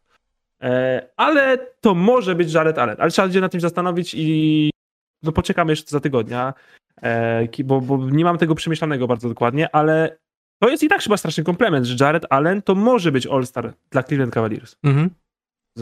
Dobra, fr- jeszcze frontcourt na wschodzie. Kevin Durant, Giannis Antetokounmpo, Joel Embiid. Kompletnie się z tym nie kłócę, świetna lista. E, na Nie ma o czym gadać. I później Jason Tatum, Jimmy Butler, Jared Allen, Bam Adebayo. Mówię 7 nazwisk Bam to- z 10. Bam to naprawdę już tam już, już chcemy. E, Ale tam dalej też są ciężkie nazwiska, że jest Siakam, Bridges i Aldridge, więc to jest takie chcielibyśmy ła, łamane przez starzy kibice. Mhm. A, ale pierwsza szóstka, no właśnie szósty jest ten Allen. No Zobaczymy właśnie, bo zależy, tylko 12 osób. Ktoś, może ktoś, ktoś, z 13 tej albo 14, dwójki, ale- ktoś z tej dwójki, Jared Allen albo Darius Gar- Garland, powinni się znaleźć. Nie, no musi ktoś być. Jedna osoba musi być. To No. jest po prostu za, za to, jak Cleveland są lepsi niż myśleliśmy. Szóste miejsce w konferencji, jedna osoba musi się znaleźć w tej drużynie. Nie ma obczekaj, czy z, yy... Nie no, po obu stronach konferencji z, z sześciu pierwszych drużyn każdy będzie miał All-Stara. Okej. Dobrze, Bartek, Chyba, pogadajmy o, pogadajmy o headline, bo minęła już e, praktycznie godzina naszego programu. Może kącik miłości. Yy, pół, yy, Kącik typerski. miłości to będzie właśnie teraz. Kącik typerski zrobimy sobie za chwilę, przed, e, może przed donatami. Dobra, Clay Thompson. i przed off-topami. Dobra, Clay Thompson. Moi drodzy, Clay Thompson po 941 dniach postanowił wyjść na boisko i postanowił pieprzyć wszystko i wszystkich, bo jestem skubanym Clayem Thompsonem i oddam w 20 minut 18 rzutów, bo jestem Clayem Thompsonem, najlepszym strzelcem w całej historii NBA. Sorry Stephen Curry, jestem od ciebie lepszy, jestem Clay Thompson. I oprócz tego, po takiej długiej przerwie, walę sobie postera nad dwoma obrońcami, no bo czemu nie jestem Clay Thompson? Dobra, co czułeś, kiedy robił tego postera? Najgorsze, najgorsze jest to, że ja tego postera nie widziałem na żywo, bo nie oglądałem tego meczu na żywo, tylko zobaczyłem go sobie z rana. Yy, no, oczywiście poster zalał całe moje social media. Mecz, mecz dopiero później sobie obejrzałem. Yy, ale jak zobaczyłem ten poster, to po prostu. Nie mówię, że się zaszkliły oczy, bo może, może by mi się zaszkliły, gdybym oglądał to na żywo i to przeżywał, wiesz, w danym momencie. A tak to po prostu to obejrzałem, taki, tak się uśmiechnąłem, że wiesz, kurde, on naprawdę wrócił. Ile razy było sytuacji, ja? że, że tacy zawodnicy po takich dwóch naprawdę potwornych kontuzjach wracają i e, albo grają tragicznie, nie potrafią się przełamać przede wszystkim psychicznie, albo co gorsza, nawet łamią się w pierwszych meczach po powrocie. Odpukać oczywiście, nie? A Clay Thompson wyszedł i zero strachu. Widać tam, widać takie pewne momenty, jak, jak biegał po boisku, że ta jego ruchliwość jeszcze nie jest taka super, tam się dwa razy pośliznął, potnął własną nogę, no ale to wiadomo, po takiej długiej przerwie to można, ale był naprawdę wybitny jak na gościa, który nie grał w kosza przez 2,5 lata, 2,5 roku. Zadałem to pytanie, bo kiedy zrobił ten poster, to mm. ja miałem zawał serca. Ja Jezu, nie Boże, tylko nie to. Bałeś się, ale ba... Tak, oblał mnie zimny pot. Bałeś naprawdę. się lądowania. Bałem się lądowania okay. strasznie, tak. Jak poszedł w górę, piłka przecięła siatkę i ja po prostu czuję, jak, y, jak, jak plecy mi się robią zimne i mokre. Wystraszyłem się. Kumam. Potem spadł i biegł i ja mówię, o Jezu, jak dobrze, ale to była taka ulga, nie radość, tylko ulga taka, że Jezu, nic sobie nie zrobił, nie? Eee, bo kurde, bo to wyglądało jak ten start nad y, Danym Greenem. Wiadomo, że w innej sytuacji, bo tam to była kontra, teraz to było dwóch, ale to też prawa strona kosza, prawą ręką, mm -hmm. ktoś mi tam z tyłu y, kontakt jakiś jest i ja mówię, Jezus Maria, bałem się. E, a druga rzecz, e, co też wspomniałeś, że jestem Clay Thompson daje tyle rzutów. Clay Thompson daje najwięcej rzutów w NBA na 100 posiadań. No, próba po dwóch meczach. Ale wiadomka, zaawansowane statystyki nie? zawsze na Ale nie, ale, ale te, te, to jest jakby zaawansowana statystyka e, dla żartu, ale pokazuje mentalność, z którą wrócił. W sensie wróciłem, jestem. Dokładnie. Nie, że 15 minut i oddam trzy rzuty i postaram się pobronić, może coś zbiorę, tylko e, wchodzę i gram, jestem Clayem Thompsonem, dawaj piłę. Yy, nie wiem, czy to jest jakikolwiek związek i czy Clay Thompson nie chce na przykład powtarzać błędów albo yy, no w ogóle nie, nie chciałby pewnie, żeby skończyło się z nim tak, jak skończyło się z Gordonem Haywardem po powrocie. Który miał naprawdę przez, miał bardzo, bardzo długo wracał, miał, wiesz, też problemy natury takiej, mm, po prostu strach, żeby się przełamać yy, przed grą na najwyższym poziomie, tam, wiesz, wiele, roz, wiele rozmów z trenerem Bradem Stevensem. Mam wrażenie, że Clay Thompson chyba e, zrobił to, co zrobił w pierwszym meczu, po to, żeby pokazać, słuchajcie, nie chuchajcie, nie, nie, nie chuchajcie, nie dmuchajcie na mnie, nie mam żadnych problemów, jest super, chodźcie wygrać mistrzostwo, elo. I to jest fajne. Bar bardzo, bardzo mi się podoba takie podejście. Mam, mam tylko nadzieję, że na dłuższą metę nie okaże się e, dla niego zgubne, no bo jednak organizm musi się e, przyzwyczaić do takiego, takiej, takiej wysokiej intensywności, a nie, że wiesz, w sekundzie gramy na maksa, nie? Nie, muszę go posadzić jakieś dwa, trzy back-to-backi i to jest odpowiedzialność drużyny, bo Clay na pewno tego nie zrobi. Widać, że jest głodny gry po prostu, więc y, jego trzeba będzie wstrzymywać, bo on się nie wstrzyma. No ale tak, ale dobrze, no jest dużo czasu, jest dopiero styczeń, więc no, nawet opuszczając back-to-backi może tych meczów zajść kilkadziesiąt jeszcze. Eee, I na pewno przyjdzie taki moment, że zrobi się, wiesz, 1 na 11 z gry, no. 4 punkty z 15 rzutów i 3 straty, albo 0 punktów, 3 straty, 6 zbiórek. Takie mecze też pewnie przyjdą, no to jest normalne. No, rdze trzeba zrzucić, rytmu trzeba nabrać, mięśnie trzeba wzmocnić, z kolegami się poznać, bo e, chociaż no w sumie nie, może nawet nie aż tak, bo to jest też niesamowite to, że przecież oni mogą wystawić, e, wiesz, na boisku Karego, Igodale, Greena, Kleja, to oni się nie muszą nic użyć. To prawda. Oni to mają, oni to mieli, ile to było lat temu? 6, 7? Mieli to po prostu, no więc czekam też na to, bo Igudala chyba wciąż nie gra, e, ale, ale, ale dobrze właśnie, że może z tymi zawodnikami występować. No i wiesz, tak jak mówisz, teraz jest, jest naprawdę nieźle, a nie grał jeszcze z Raymondem Greenem, nie? A to przecież bardzo im to ułatwi jemu i Karemu. I Karemu mm. wyjść z dołka, a Klejowi wejść w tam, gdzie powinien być i Golden State Warriors znowu są skary, nie? Tak.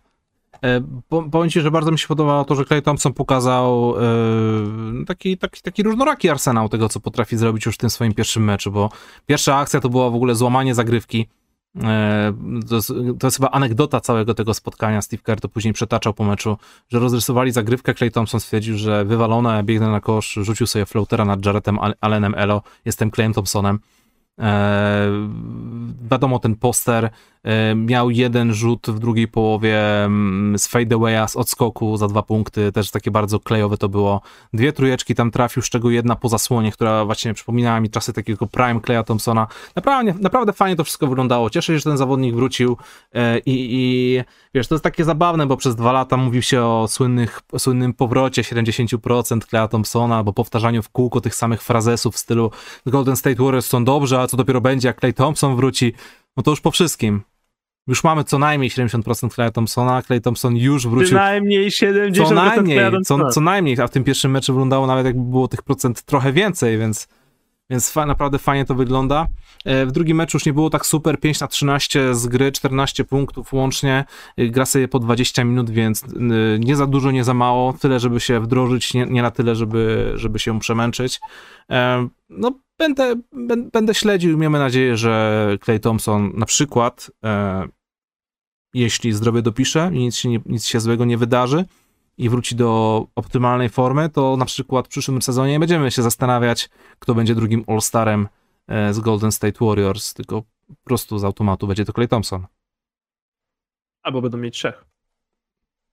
Albo, albo. Jak zwykli, e, tak zwykli mieć.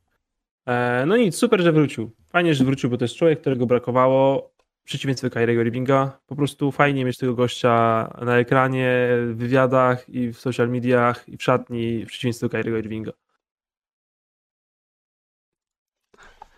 To jest profesjonalny studio NBA, czyli najbardziej subiektywny program o koszykówce w Polsce.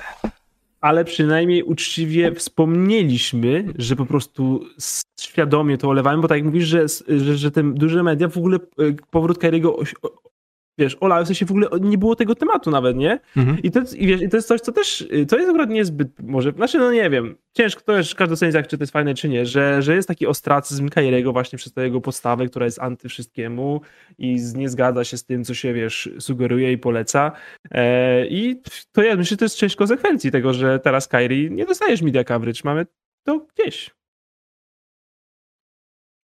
Czy ty jesteś, czy nie? Bartek. Kyrie Irving jest bohaterem. Pamiętaj o tym, jest bohaterem. Dobrze. Eee, Okej. Okay. Jeszcze jeden temat odnośnie tego spotkania, bo to jest bardzo taki, taki trochę ewenement. Eee, Draymond Green wyszedł na boisko pomimo tego, że na rozgrzewce przedmeczowej doznał jakiejś kontuzji łydki, być może sobie po prostu coś tam naciągnął, nie wiadomo, nie interesowałem się aż tak bardzo, ale chciał wyjść w tej pierwszej piątce ze względu takiego, po prostu, no, skoro to jest powrót Kleja, no to Steve, kurczę, puść mnie, no bo my tak razem zdobywaliśmy mistrzostwa, ja po prostu w pierwszej akcji sfauluję, ale przynajmniej będę w tym starting five, razem wyjdziemy, będzie super, będzie historia i w ogóle. No i tam był od razu faul na Dariusie Garlandzie, bo tam Cleveland już od razu byli poinstruowani co i jak, więc wszystko załatwione. Draymond Green zagrał łącznie maksymalnie 7 sekund, tylko że ca cała informacja o tym, co się wydarzy w meczu i o tej kontuzji wyszła dosłownie minuty, chyba 10-9 minut przed rozpoczęciem tego spotkania gdzie ostatnie kupony y, na, na mecze NBA u bookmacherów można wysyłać bodajże 15 minut przed rozpoczęciem spotkania i ludzie na przykład pozaznaczali, wiesz, andery punktowe, że Draymond nie będzie mieć 7 punktów, czy nie będzie mieć tam, nie wiem, 8-9 zbiórek. I jest przypał. I teraz niektórzy bookmacherzy muszą godzić się z wielomilionowymi stratami, wypłacając te wszystkie e, wygrane za andery punktowe Draymonda Greena. Inni bookmacherzy e, próbują szukać jakichś kruczków w swoich zasadach, fakach i w ogóle, żeby, żeby to wszystko wyjaśnić, żeby uciec od tego płacenia, ale generalnie taki troszkę przypał wyszedł. Dość taka wyjątkowa sytuacja w świadku koszykarskim. Dobra, ale też w sumie to też mogło się dziać, bo on się, no rzeczywiście się kontuzjował na rozgrzewce. No to było przypadkowe, to nie, było, to nie była ustawka, tak. nie? No właśnie, właśnie, więc no nie wiem, nie moje pieniądze, nie moje zmartwienie. No nie no, wzruszający moment, wielki człowiek, no naprawdę. Eee. Ale poza tym musimy przyznać, że Golden State Warriors ostatnio nie są aż tacy super przekonujący. Stephen Curry e, jest naprawdę bardzo zamrożony. Robi dużo strat, jak na siebie. Mm, ogólnie Golden State Warriors, z tego co widziałem, mają przedostatnie miejsce w NBA pod, e, jeśli chodzi o statystykę gubienia piły, więc troszkę hardkorowo to wygląda. Ale tak to wygląda, jeśli twoimi jedynymi, play, jedynymi playmakerami to są Stephen Curry oraz Draymond Green, prawda? Wystarczy, że jeden z nich ma gorszą passę i z automatu wszystko y, spada. Warriors grają dobrze, jak, jak ta dwójka gra dobrze, co brzmi oczywiście jak zwykły taki truizm, ale no jeśli jeden z nich sobie nie radzi, to wtedy się przydawałby, przydawałby jakiś taki playmaker z rezerwy, a cały czas Golden State ich nie mają. No i Andrzej Gudala raczej nie będzie się wydarzał na cały sezon na 20 minut z meczu. No. Nie w tym wieku. Nie, zobaczymy. W sensie, kurczę, nie, nie ma jakichś plotek. Wydaje mi się, że nic się nie wydarzy, ale Warriors jakby chcieli kogoś prze... Warriors jakby kogoś chcieli ruszyć, to mają asetów, naprawdę. To jest jedna z drużyn, które mają naprawdę więcej, możli... masę możliwości e, trade'ów. Mają młodych zawodników, mają piki swoje, e, chyba nawet jakiś jeszcze mają pik, więc tam chcieć to móc, naprawdę. Mhm. Nie to co Boston. Pokopiemy Boston chwilę, czy nie? Nie. Przykro mi, Boston, nie pokopiemy was nawet nie dzisiaj. Ma, nie, ma, nie, ma, nie, ma, nie ma sensu. Ile można? Ale błagam, róbcie coś też. Pogadajmy o, yy, o typowaniu meczów NBA. Kącik, Kącik. typerski Noin. Moi drodzy, wracamy z kącikiem typerskim Noin. To jest taka aplikacja, pobieracie sobie ją na telefon, jest na Androidzie, jest na Androidy i jest na yy, iPhony. E, jest darmowa, polega na tym, że sobie typujemy mecze NBA w formie zabawy. Jeśli dobrze typujemy, zgarniamy punkty. Jeśli mamy dużo tych punktów i pniemy się w rankingu, jesteśmy na samym szczycie, to zgarniamy nagrody, takie jak NBA 2K, piłki do kosza Spaldinga, głośniczki JBL oraz oczywiście najgłówna nagroda, czyli oryginalny koszykarski jersey, jak na przykład tutaj na górze po prawej widzicie jersey z Luki Doncicia z Dallas Mavericks. Jeśli wystarczy, że zainstalujecie sobie aplikację, dołączcie do publicznej ligi NBA, tym razem nie ma tam żadnego hasła i zaczniecie typować. Powodzenia. No to co, Bartek? E, wytypujmy sobie dzisiejsze... Golden State Warriors, Milwaukee Bucks. Draymond Green out. To jest ważna informacja. I, i y, Drew Holiday również out. Grayson Allen w pierwszej piątce.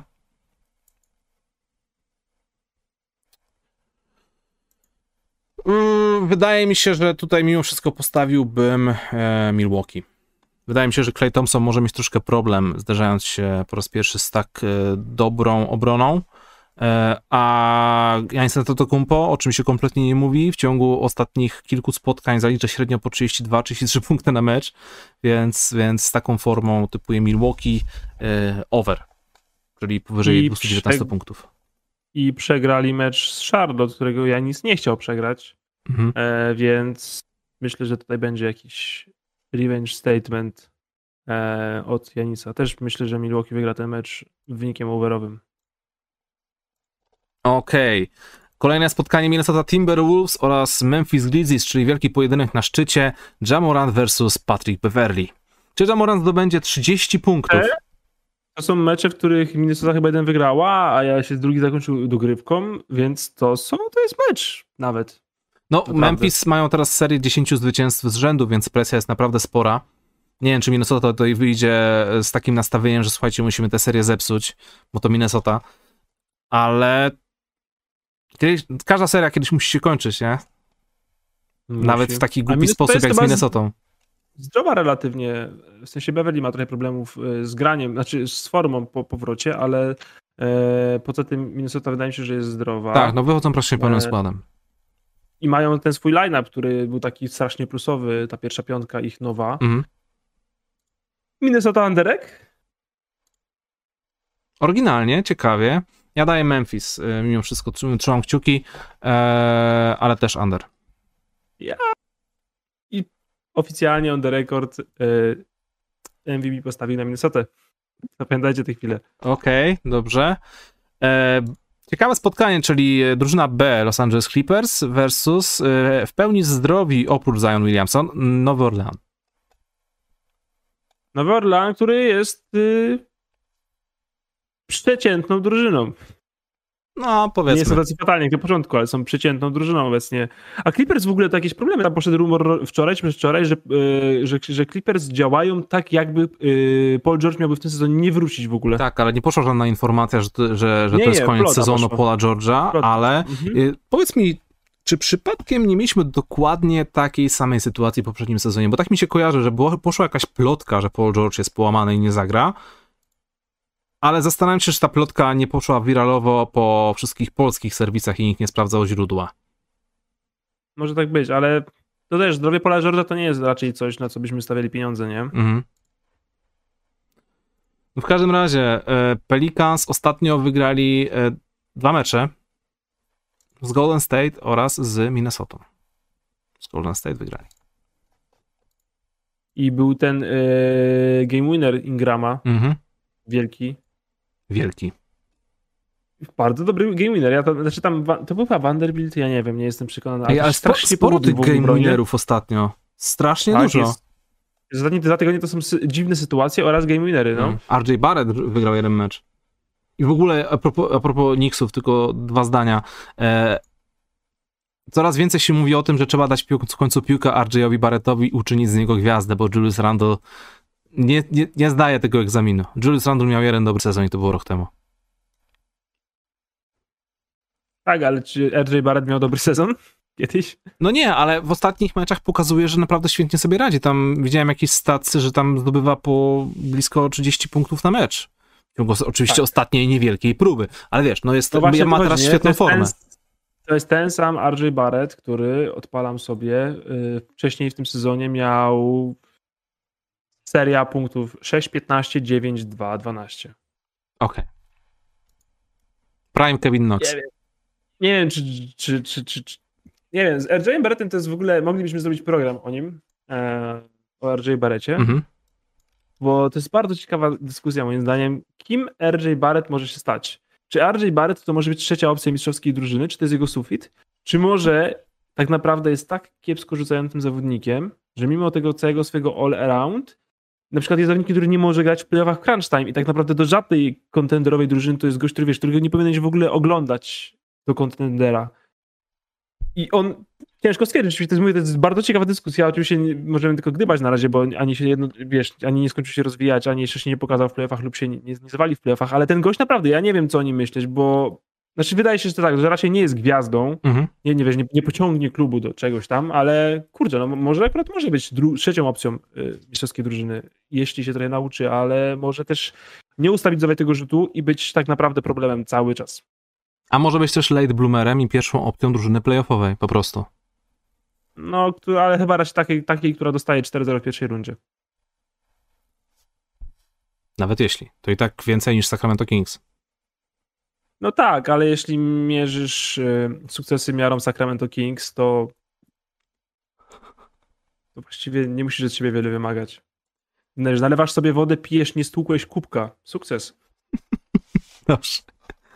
Okej, Bartek. em, o Boże, ciężkie dzisiaj są te mecze kolejne. Portland, Denver. e, Nie, to zróbmy jakieś jutro. jutro y, Oklahoma, Brooklyn. mm, mm, mm. Dobrze. To jutro, ja, Do- ja, to jutro to ja nie mam tych list zawodników na, e, na Roto Wire. To nic, znajdziemy sobie jakiś ciekawy. O, Boston Celtics, Philadelphia 76ers. Kurczę, ta subskrypcja jest płatna na Roto Wire. Wymagają pieniędzy, Bartek? Wymagają pieniędzy za treści w internecie? Za pracę? Za Pieniądze pracę chcą pieniędzy? W życiu. W internecie płacić komuś. Zgłoś ich. Bartek, przestań. Żałosne. Dobra, czy Joel Embiid przejdzie się po Bostonie? Przejedzie. Myślę, że tak. Siódmy under, under, ósmy? underpunktowe oczywiście poniżej 219, ale, ale, ale Philadelphia wygrywa. Dobra, i Miami Heat Atlanta Hawks. Miami Heat, ale też under. Atlanta Hawks z Kevinem Knoxem już. Game changer. Ty, ja ale wiesz co, overem. Ty, ty, Ja dam Miami over. ale my tak sobie my tak się śmiejemy, a Kevin Knox wyjdzie w debiucie, rzuci 25 punktów i Atlanta wygra. E, Atla- e, Miami over. E, Też bym powiedział under, tak jak ty, ale obrona ma Atlanty jest tak zła, że dam over nawet na Miami. Dobra, okej. To dziękujemy bardzo za wspólną zabawę. E, zapraszamy wszystkich, e, którzy lubią nam patrzeć na ręce, żeby napisali nam jutro o 9 rano, ile się pomyliliśmy.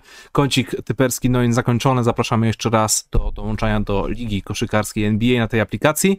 E, pozdrawiam Tak, serdecznie. W sensie wy, wy, wy, wykazywanie nam pomyłek jest oczywiście bardzo fajne i Tak, dostarcza wykazywanie- rozrywki, ale, ale więcej dobrego dla siebie zrobicie obstawiając samemu i wygrywając nagrody. To prawda, to jest lepsze. To jest lepsze. Szkoda, że nie można po fakcie na przykład obstawiać, nie?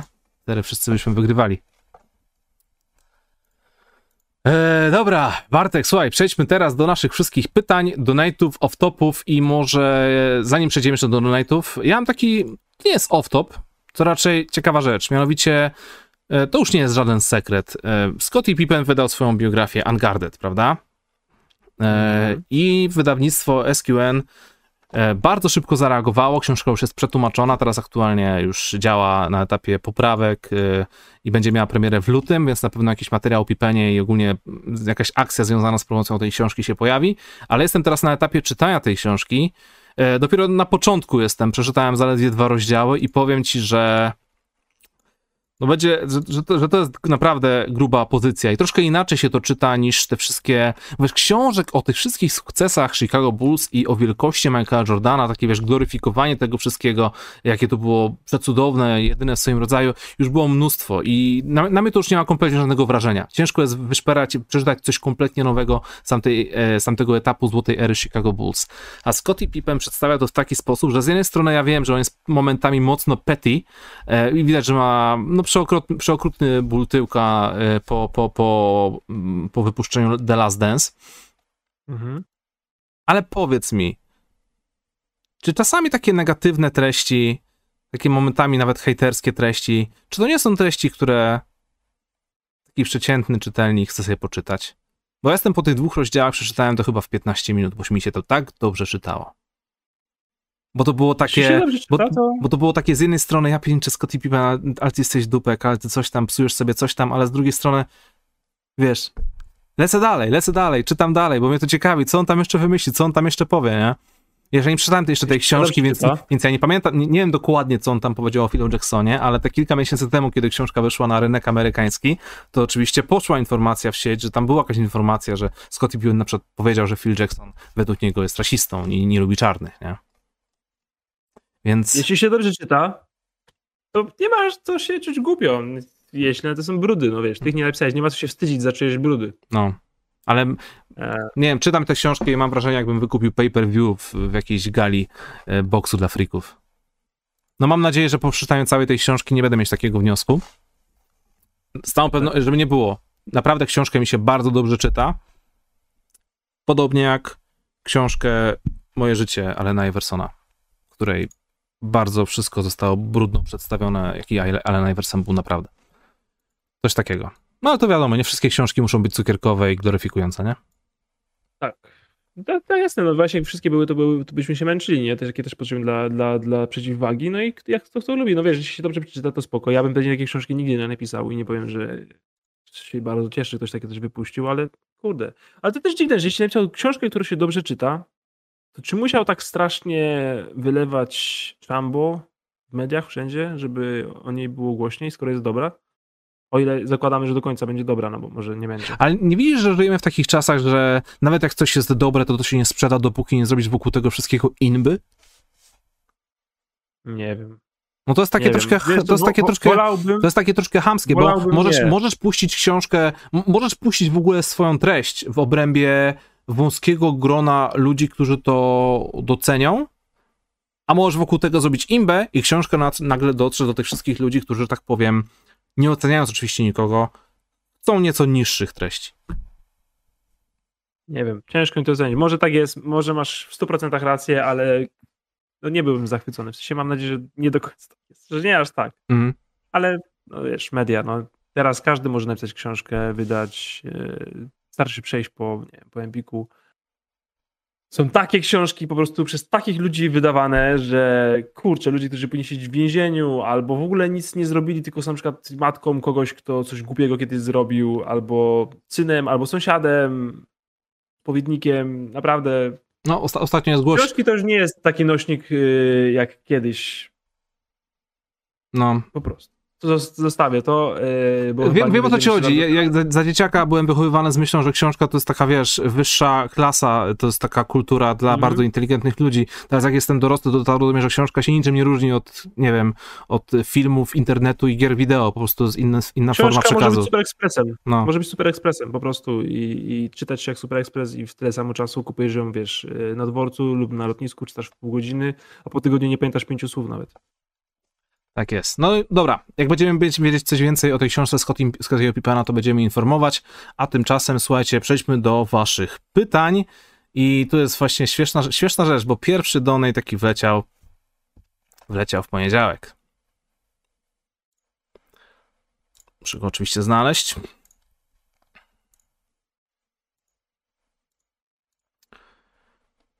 Więc tak, Brenio, pozdrawiamy Ciebie serdecznie. Pierwszy donate to treści Wielkieście mi uczynili pustki w domu moim, drodzy profesjonaliści, tym zniknięciem swoim. Pełno nas, a jakoby nikogo nie było. Dwoma łysiejącymi głowami tak wiele ubyło. Donate wleciał, donate wleciał 10 stycznia o godzinie 20.45, więc 15 minut po planowanym czasie rozpoczęcia programu, który nigdy się nie odbył. Brenio, dziękujemy bardzo.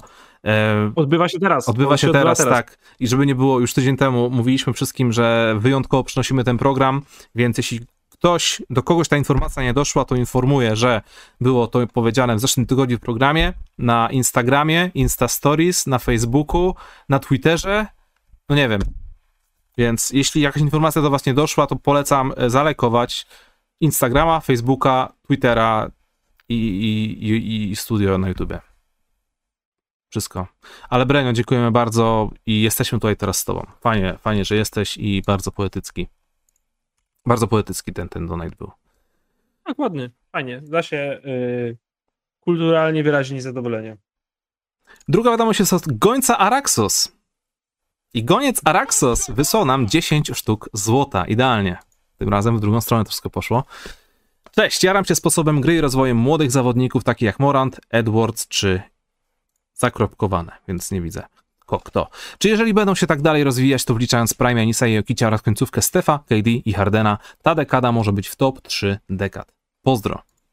To jest bardzo dobre pytanie i wydaje mi się, że w zupełności tak.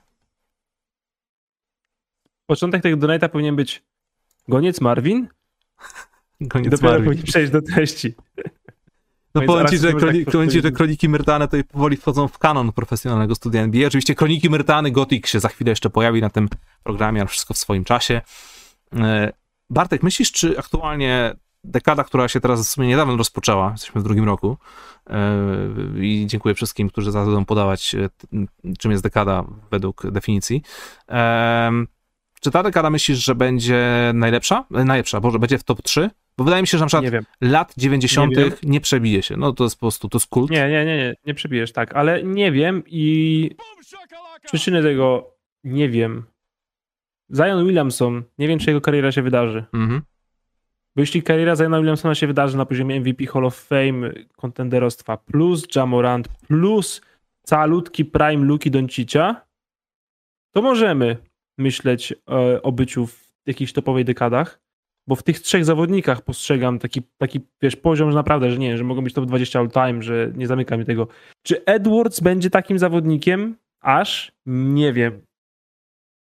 I bez Zajona, i załóżmy, że Edwards nie będzie aż tak dobry, e, że nie wiem, tam będzie dwa razy w NBA i nie więcej, i Zajon się kompletnie nie wydarzy, bo już nigdy nie zagra na przykład, mm. co nie jest niemożliwe, to bałem się, że będzie trochę mało. E, bo wtedy tak naprawdę dla mnie zostajemy z Morantem, y, Youngiem i Donciciem z młodego pokolenia. Plus oczywiście będzie sobie trwał e, Jokic, będzie sobie trwał Embiid. Plus kolejni debiutanci, którzy mogą wejść i w ciągu dwóch lat zmienić z buta oblicze tej ligi. Mogą, ale to są niewiadome, nie? Nie, nie, nie, nie jest tak, że wiesz, że, że, że, że nie, Kate Cunningham o 25 asyst co trzeci mecz i myślimy sobie już, że o kurde, mamy gościa, który będzie walczył o, wiesz, best point guard ever, nie? Na razie to się nie dzieje. E, takich ludzi, których ten potencjał rzeczywiście widzę, taki naprawdę niesamowity to jest Doncic, Ja Zion. Eee, mówię, Edwards, ja tego nie widzę jeszcze aż tak u niego. Mhm. Ktoś może u niego to widzi eee, i, i, śmiało, wtedy można oczywiście wyżej myśleć o tych. Przepraszam, Your Nightmare, dobrze wspomina, jeszcze Janis jest. Janisa Prime jeszcze mamy. To tak rzeczywiście. Jeśli Janis na przykład wygra jeszcze dwa tytuły i dwa MVP, mhm. no, no to jesteśmy. To jesteśmy w, jesteśmy wtedy w dyskusji e, około Karim Abdul-Jabara. No. Może. Więc, więc tak, no zobaczymy. Myślę, że ten potencjał jest. Nie, nie jest to wykluczone na pewno, a to już jest bardzo dobrze chyba, jak, jak jesteś na początku dekady, ale kilka karier się rzeczywiście musi wydarzyć, a mówię, na przypadku Zajona nie jestem taki przekonany, że tak będzie. Okej. E, kolejna, kolejna wiadomość jest od Krakersa. Pozdrawiamy ciebie serdecznie. Hej, czwartek to mój dzień kosza, więc dziś tylko duchem. O, i ktoś tu popełnił dobrą decyzję. Nie wszyscy tak dzisiaj zrobili, Bartek. Cytuję dalej. Długi czas myślałem o powrocie do grania, między innymi dzięki wam i udało mi się znaleźć na Facebooku grupkę, która przyjęła mnie z otwartymi ramionami. Świat basketu jest super, również tego amatorskiego. Pozdro. No to powiem ci, że to jest y, miód na moje uszy, żeby właśnie czytać, słyszeć coś takiego, bo nie no, odnaleźć ekipę, z którą możesz się ustawiać na gierki e, regularnie, na jakieś salki czy coś, to jest piękna rzecz. Mam nadzieję, że chodzi właśnie ci o taką grupkę z, ludzi znajomych na żywo, z którymi sobie gracie w kosza, a nie grupkę, w którym 100 osób dyskutuje na temat tego, kto jest najlepszy w NBA, bo takie grupki bywają bardzo toksyczne i nie polecam. Ale spotykanie na żywo w koszykówkę perfekcyjnie Krakers. Pozdrawiam cię serdecznie. Można grać i nie gadać, więc y, zawsze jest większa szansa, że będzie milej. Ej, właśnie, y, Bartek, jak dobrze pamiętam, to ty nie byłeś nigdy chyba fanem e, rozmów podczas gry w koszykówkę. Jak, nie, już to, jak już to komunikacja, nie? Taka w stylu, nie wiem, tak, tak zastaw, tak. switch i to wszystko, nic więcej. Tak, jesteśmy na boisku, to gramy w koszykówkę, no. Kumam, kumam. Okej. Okay. Ja pamiętam, że ja czasem... Jakoś tak y, lepiej się czuję, w sensie, że, że, że, jestem skupiony i nawet nie chodzi też o sam fakt skupienia, tylko jakoś tak, że się lepiej z sobą czuję, jak tego nie robię innych rzeczy. Aha. Że jak właśnie, wiesz, pogadam, to się, kurde, skup się, nie? I tak więcej jest, tak wymagam w tym kierunku, więc tak, raczej, raczej się nie, nie, nie gadać, nie rozpraszać. No ja, ja, mam, ja miałem podobnie właśnie zawsze, jak byłem, jak było dla mnie istotne sama gra, to była tylko i wyłącznie komunikacja w obronie, czy ewentualnie, w, w ataku nawet y, za bardzo nic nie mówiłem, ale w obronie zawsze była komunikacja o switchu, zastawianiu, czy o, czym, o takich rzeczach, y, ale w ataku jak ktoś y, zrobił jakąś dobrą akcję, to zawsze musiałem to jakoś skomentować. Nie mogłem się powstrzymać, po prostu darłem się, ludzie patrzyli na mnie jak na debila, nie? Wiesz, Łukasz, to nawet nie było zabawne. No okej, okay, no robię to dla siebie. No tak się, tak się sam się hypowałem, nie? Jak nie wiem. No i nic, jak ci to działało? Jak Paweł Pac trafił trójkę, to krzyczałem, oh baby, nie? Teraz bym krzyczał, no, że jest to... Nikolą Jokiciem. Każdy by krzyknął. Paweł, pozdrawiamy. Kolejne pytanie jest od, e, kolejna wiadomość jest od MJ23, pozdrawiamy. Hej, szybkie dwa pytania, czy Jamorant przeskoczy osiągnięciami Iversona? I to jest pierwsze pytanie, więc może na szybko odpowiemy. E, wiadomo, że to jest wszystko w sferze gdybania. Mm, Jamorant już w tym momencie wygląda jak superstar, tak na dobrą sprawę, ale, ale, ale Iverson to jest y, jakby ikona, to jest, jest, jest pewien kult wokół niego. Przez wiele, wiele lat był jednym z najlepszych zawodników w NBA, e, grając w Filadelfii, raz doprowadził ich do finałów. E, Jamorant musiałby co najmniej dotrzeć do finałów, zdobyć MVP, żeby wyrównać Iversona i musiałby coś jeszcze wygrać, żeby, żeby go przegonić, więc to się wydaje dość trudne do osiągnięcia, ale no nie niemożliwe. Eee, raz, dwa, trzy, cztery, pięć, sześć, siedem Olimbii składów w przypadku Iversona. No. Więc to jest coś, co się, wiesz, nie, nie, nie, nie, nie to, żeby miał jakiś, wiesz, pik za rok i już jest, to wymaga czasu. Bo to też właśnie mówię, jeszcze trzeba MVP zdobyć, dojść do finałów, więc to jeszcze jest dużo przed nami, żeby, żeby to zrobić. I drugie pytanie od MJ23. Czy powrót Kleja nie zaburzy działającego do tej pory systemu Warriors? Zaburzy, ale w długiej perspektywie powinien uczynić go lepszym. Na tym polega powrót dużych, ważnych zawodników. Zazwyczaj na początku świetło to większym zamieszaniem chaosem, no ale jeśli potrzebujesz wpleść 30 minut w pierwszej piątce, musisz coś zaburzyć. Pełna zgoda. Jeszcze tu jest dopisek. Pozdro. Duncan Robinson, myślik Dan Majerley. Nie do końca mi się tutaj zgodził, no bo jednak Dan e, bronił. Bronił, cokolwiek bronił. Duncan Robinson. Mocno w kierunku Duncana Robinsona. No, nie do końca. No ale zobaczymy, chłopak jeszcze jest młody. Kolejna wiadomość jest od Average MVB Enjoyer. Pozdrawiamy. Ciema na zachodzie walka ostatnie miejsce. O, mówiliśmy, mówiliście o tym. W playinach toczy się pomiędzy Portland, Kings, Spurs i Pelicans. Kto wyjdzie zwycięsko? Czy do zmagań dołączy ktoś jeszcze? Pozdrawiam prowadzących jak zawsze idealni Jawosów, Clay fucking Thompson. Oby to nie byli San Antonio Spurs. Dlaczego? San Antonio Spurs zaatakujcie raz, a dobrze, bo, bo, bo, bo wiesz co się wydarzy. San Antonio Spurs na dziesiąte miejsce, wybiorą z dziewiątym pikiem i... Dejonte Morey zrobi triple-double 30, 15, 10, wejdą na, do playoffów z ósmego miejsca, dostaną 4-0, ale będą w playoffach. i będą mieli dziesiąty pik i za rok będzie dokładnie to samo. Musisz zatankować mocno, żeby potem wyżej, wyżej. Musisz mieć potencjał, musisz mieć człowieka, wiesz. Kiedy ostatnio drużyna wygrała mistrzostwo NBA nie mając top 5 zawodnika? San Antonio Spurs 2014 roku? Mhm. A to był San Antonio Spurs. Tak. Top 2 trenerem all time, czterema Hall of Famerami, trzech post-prime, jednego pre-prime, ale to był absolutny ewenement. Wcześniej 2004 Detroit Pistons. Więc raczej nie wygrywasz Mhm. mistrzostwa bez top 5 zawodnika. No tak, tak. Nie wygrywasz mistrzostwa mając 8 Dejante Mario w składzie. Jakkolwiek Dejante Maria nie kochamy, bo ja też go uwielbiam. Potrzebujesz piku top 3. Ale Bartek, Chociaż raz, jakby, jakby chodziło tylko i wyłącznie o to, czy zdobywasz, czy nie zdobywasz mistrzostwa. Ja wiem, że Ultimate Game NBA właśnie na tym polega. No masz mistrzostwa, albo nie masz mistrzostwa, ale na dłuższą Masz metę, gwiazdy, albo ich nie masz. ale Ale, na dłuższą metę to dotyczy naprawdę ułamka drużyn.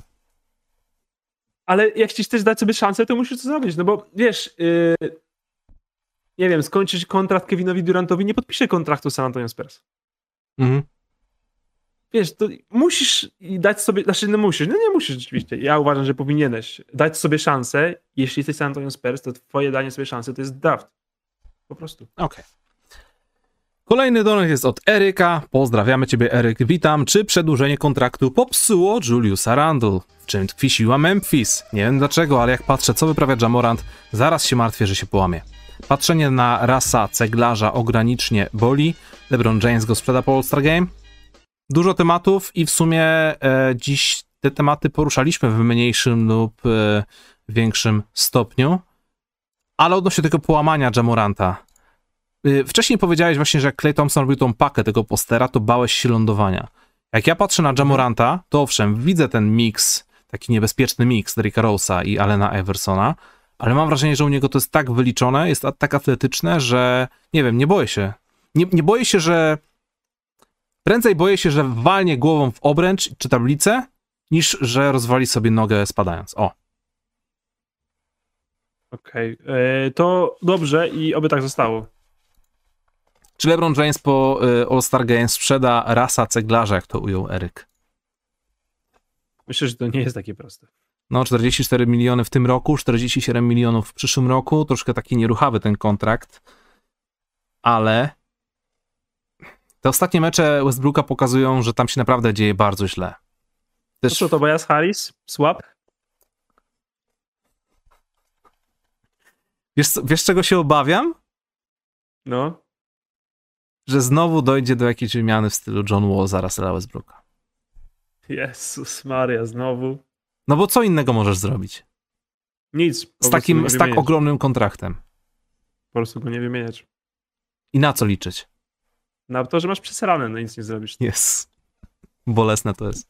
Okej. No bo tragedia, jesteś udupiony, no jesteś udupiony z Westbrookiem, po prostu uwalony, no. Kaplica. Dobrze, Bartek. King nam wysłał też donet, pozdrawiamy. Witam, ostatnio przekminiłem wymianę Murray i White do Bostonu za Browna i Denisa do San Antonio. Przypominam, że Murray jest po ACL-u, więc Brown wydaje się bezpieczniejszym materiałem na franchise zawodnika. Jakieś przemyślenia profesjonalistów? Pozdrawiam. DeJounte Murray i Derek White za Jelena Browna i Denisa Schrudera. Czy Boston by na to poszli? Jeszcze, jeszcze, jeszcze, jeszcze, jeszcze raz, bo Dejounte- Murray pomyślałem. DeJounte Murray, Murray? i Derek White za Jelena Browna i Denisa Schrudera. Nie. A nie wiem, czy San Antonio by na to poszło, bo Denis jest tam tylko na 5 minut. Przecież za chwilę nie będzie już graczem Bostonu. Przecież tak mi się wydaje, no bo... Raczej tak, ale ja i tak myślę, że Boston, nawet jeśli miałby się na to zgodzić, a nie, nie sądzę, nie, nie oddajesz tak nisko All-Stara, którym jest Brown, raczej, może, zobaczymy. Mm? Eee, bez pików. Ja, ja, ja, ja bym był Bostonem i miał to rozważyć, to bym powiedział, dorzućcie dwa piki Mhm. i gadamy. Bardzo, w, Zszedł, bardzo, bardzo w stylu dojść do Bostonu. jednego, ale, ale powiedział, bez piku bym do tej wymiany nie podchodził nawet z San Antonio. Okej. Lecimy dalej. Jordan jest the GOAT. Pozdrawiamy ciebie, Łukasz, serdecznie. I lecimy z donatem. Siema, dziś taka zabawa. Ułóżcie najgorszą drużynę z najlepszych graczy. Najgorszą drużynę z najlepszych graczy. Z obecnej ligi weźcie graczy możliwie najlepszych indywidualnie na swoich pozycjach, ale takich, którzy zupełnie by do siebie nie pasowali, czy coś tam zapikowane, znowu nie wiem, coś napisane, albo osoby do siebie nie, pisali, nie pasowali. Pozdro dla was. Okej. Okay. Simmons, Joel Embiid. Przestań, to, to nie, nie, nie. To, to, jest, to już jest bezczelne. Ja chciałem powiedzieć Westbrook, Ben Simmons i Draymond Green. I do, Tragedia. i do tego No, To jest dodajmy. tragedia. Do tego dodajmy Antonego Davisa. Dearona Foxa. I pod kosz dajmy na przykład Antonego Davisa. Antonego Davisa? No w sumie z jego trójką teraz. Brzmi jak. Brzmi Tragedia. jak przepis na tragedię, dokładnie, no. Tragedię. I na trzecią obronę ligi. Ale, Ale ekipa wygląda fajnie na papierze. Fox, Czekaj, Westbrook, e- Simmons, Green i Anthony Davis. Ekipa złożona z naprawdę dobrych graczy, mniej lub bardziej. Ale, over, ale to under byłby, to byłby trzy- disaster. To byłby. Over under 3,5 meczu, że Draymond Green się z kimś pobije z tej drużyny. Okej. Ja myślę, że under. No. I to są pięści na twarzy Darena Foxa. Tragedia. Eee, kto by tam mógł z ławki wchodzić? Dobra, już taki może, strasznie może nieefektywny strzelec. Evan Fournier? O, Ewa- ale nie grający Nie grający przeciwko. Bostonowi, dokładnie to chciałem powiedzieć. Tak, No. dokładnie. Mhm. Ale zawsze wystarczy zacząć budować tę drużynę od Bena Simonsa i Joela Embida i potem już z górki. No. Kontynuujmy. Jeden z pięciu fanów Charlotte, pozdrawiamy. Jestem zadowolony z Hornets, 14 wygrana z rzędu z Pistons, obecnie najdłuższa taka seria w lidze. Okej, Szanujemy, zaawansowane szanujemy. statystyki dobre, dwukrotnie pokonani Bucks, przerwanie pięciu lat bez wygranej 76ers i to na wyjeździe, jest dobrze, ale czy byłoby lepiej, gdyby Turner przyszedł z Pacers? No byłoby lepiej, tylko za kogo? Byłoby. Boże, oczywiście, że było. Czy wielki Mason Plumlee to nie za Za mało? Milesa Bridgesa. Za Milesa Bridgesa. No Mason Plumlee to jest najgorszy startujący center w lidze.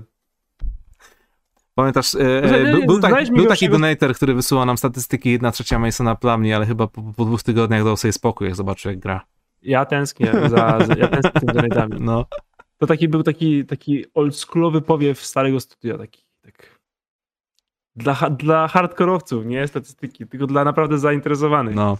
E, kurde, Hornets, jasne, że Turner tam jest po prostu perfekcyjny zawodnik. E, za Milesa Bridgesa.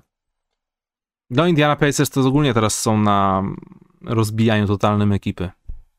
No, gdyby, gdyby tak nie było, to Lance, Stevenson by nie kręcił e, career high w asystach. I kręciłby riffów na gitarce. Tak. E, Piotrek, pozdrawiam cię serdecznie Piotrek. Kolejna wiadomość, która się wyświetla. Czy Morwy powinien porozmawiać z Lakers o jakiejś grubej wymianie? W obecnych składach to max pierwsza runda dla obu drużyn, a szkoda marnować taką formę Embida i Lebrona. Nie do końca skumałem, czy Morwy. No ale jak dwie dysfunkcyjne... Morej, okej, dobra, Morwy. Jak dwie Morwy. dysfunkcyjne drużyny, zamieniając się zawodnikami, mają stać się funkcyjne. Mm, W sensie mamy problem i wy macie problem, wymieńmy się problemami, to nie jest tak, że teraz obie drużyny nie mają problemów. no, to prawda. E, no bo to, no gruba wymiana, to ja, ja mówiłem o grubej wymianie 50 temu, no Westbrook za Tobiasa Harrisa. Kto płacze bardziej? No, Joel Embiid w końcu otrzymuje rozgrywającego, na którego tak bardzo czekał. tak.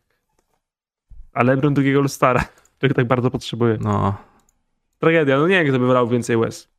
Aczkolwiek, y, śmiechem, żartem, Tobias Harris jakby dołączył do Lakers, to jest instant drugi najlepszym zawodnikiem tej drużyny, nie? no, to prawda. Ale z drugiej strony PJ Washington dołączający do Lakers staje się trzecim najlepszym zawodnikiem tej, dru- tej drużyny.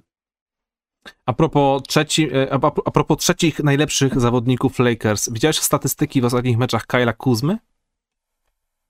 Kyle Kuzma robi stacy na poziomie jakichś, nie wiem, 27 punktów, 11 zbiórek. Gość jest koksem. Kocur. Kocur. No, Ale właśnie właśnie to jest tak dziwny, że ja nawet boję się ich chwalić. I, I oczywiście Bradley Beal jest w protokołach, nie? Kiedy teraz oni robią jakieś takie rzeczy. no. Ale dzień później e, KCP się z Harrelem biją w szatni i żaden nie trafia pięścią w kolegę w szatni. Co to jest za skuteczność? Jesteście w szatni, macie z 3 metry kwadratowe miejsca i żaden nie jest w stanie trafić pięścią. No stary, bo tak naprawdę nigdy nie chcesz uderzyć kumpla z drużyny. To jest wszystko, wiesz, pokaz sztucznej dominacji w szatni, rozchodzi się to po kościach i jest później z tego memiczna historyjka w mediach. Nie wiem, to jest jakaś tragedia. Waszyngton, yy, myślę, że jesteście MVP tego sezonu jako najdziwniejsza drużyna. Jesteście najdziwniejszą drużyną. Mm. Waszyngton, yy, Washington Wizards. Naprawdę są ja nie wiem, a Charlotte Hornets są, mówię, z drugim atakiem, czystą broną, czy coś w tym stylu, powinni tu być, najdziwniejszą drużyną, ale nie. Washington Wizards. Najlepsza drużyna e, w crunch time w NBA, chyba są 13-4, czy coś takiego, ale nawet więcej. Eee, crunch time, w ogóle no, dziwactwo, nie wiem o co chodzi. Anonim nas pozdrowił z Bielska Białej, wysyłając logówkę Nowego Jorku. Czyli pozdrawiamy Bielsko-Biało i Nowy Jork w tej kolejności. Pozdrawiam serdecznie Ciebie, Anonimie.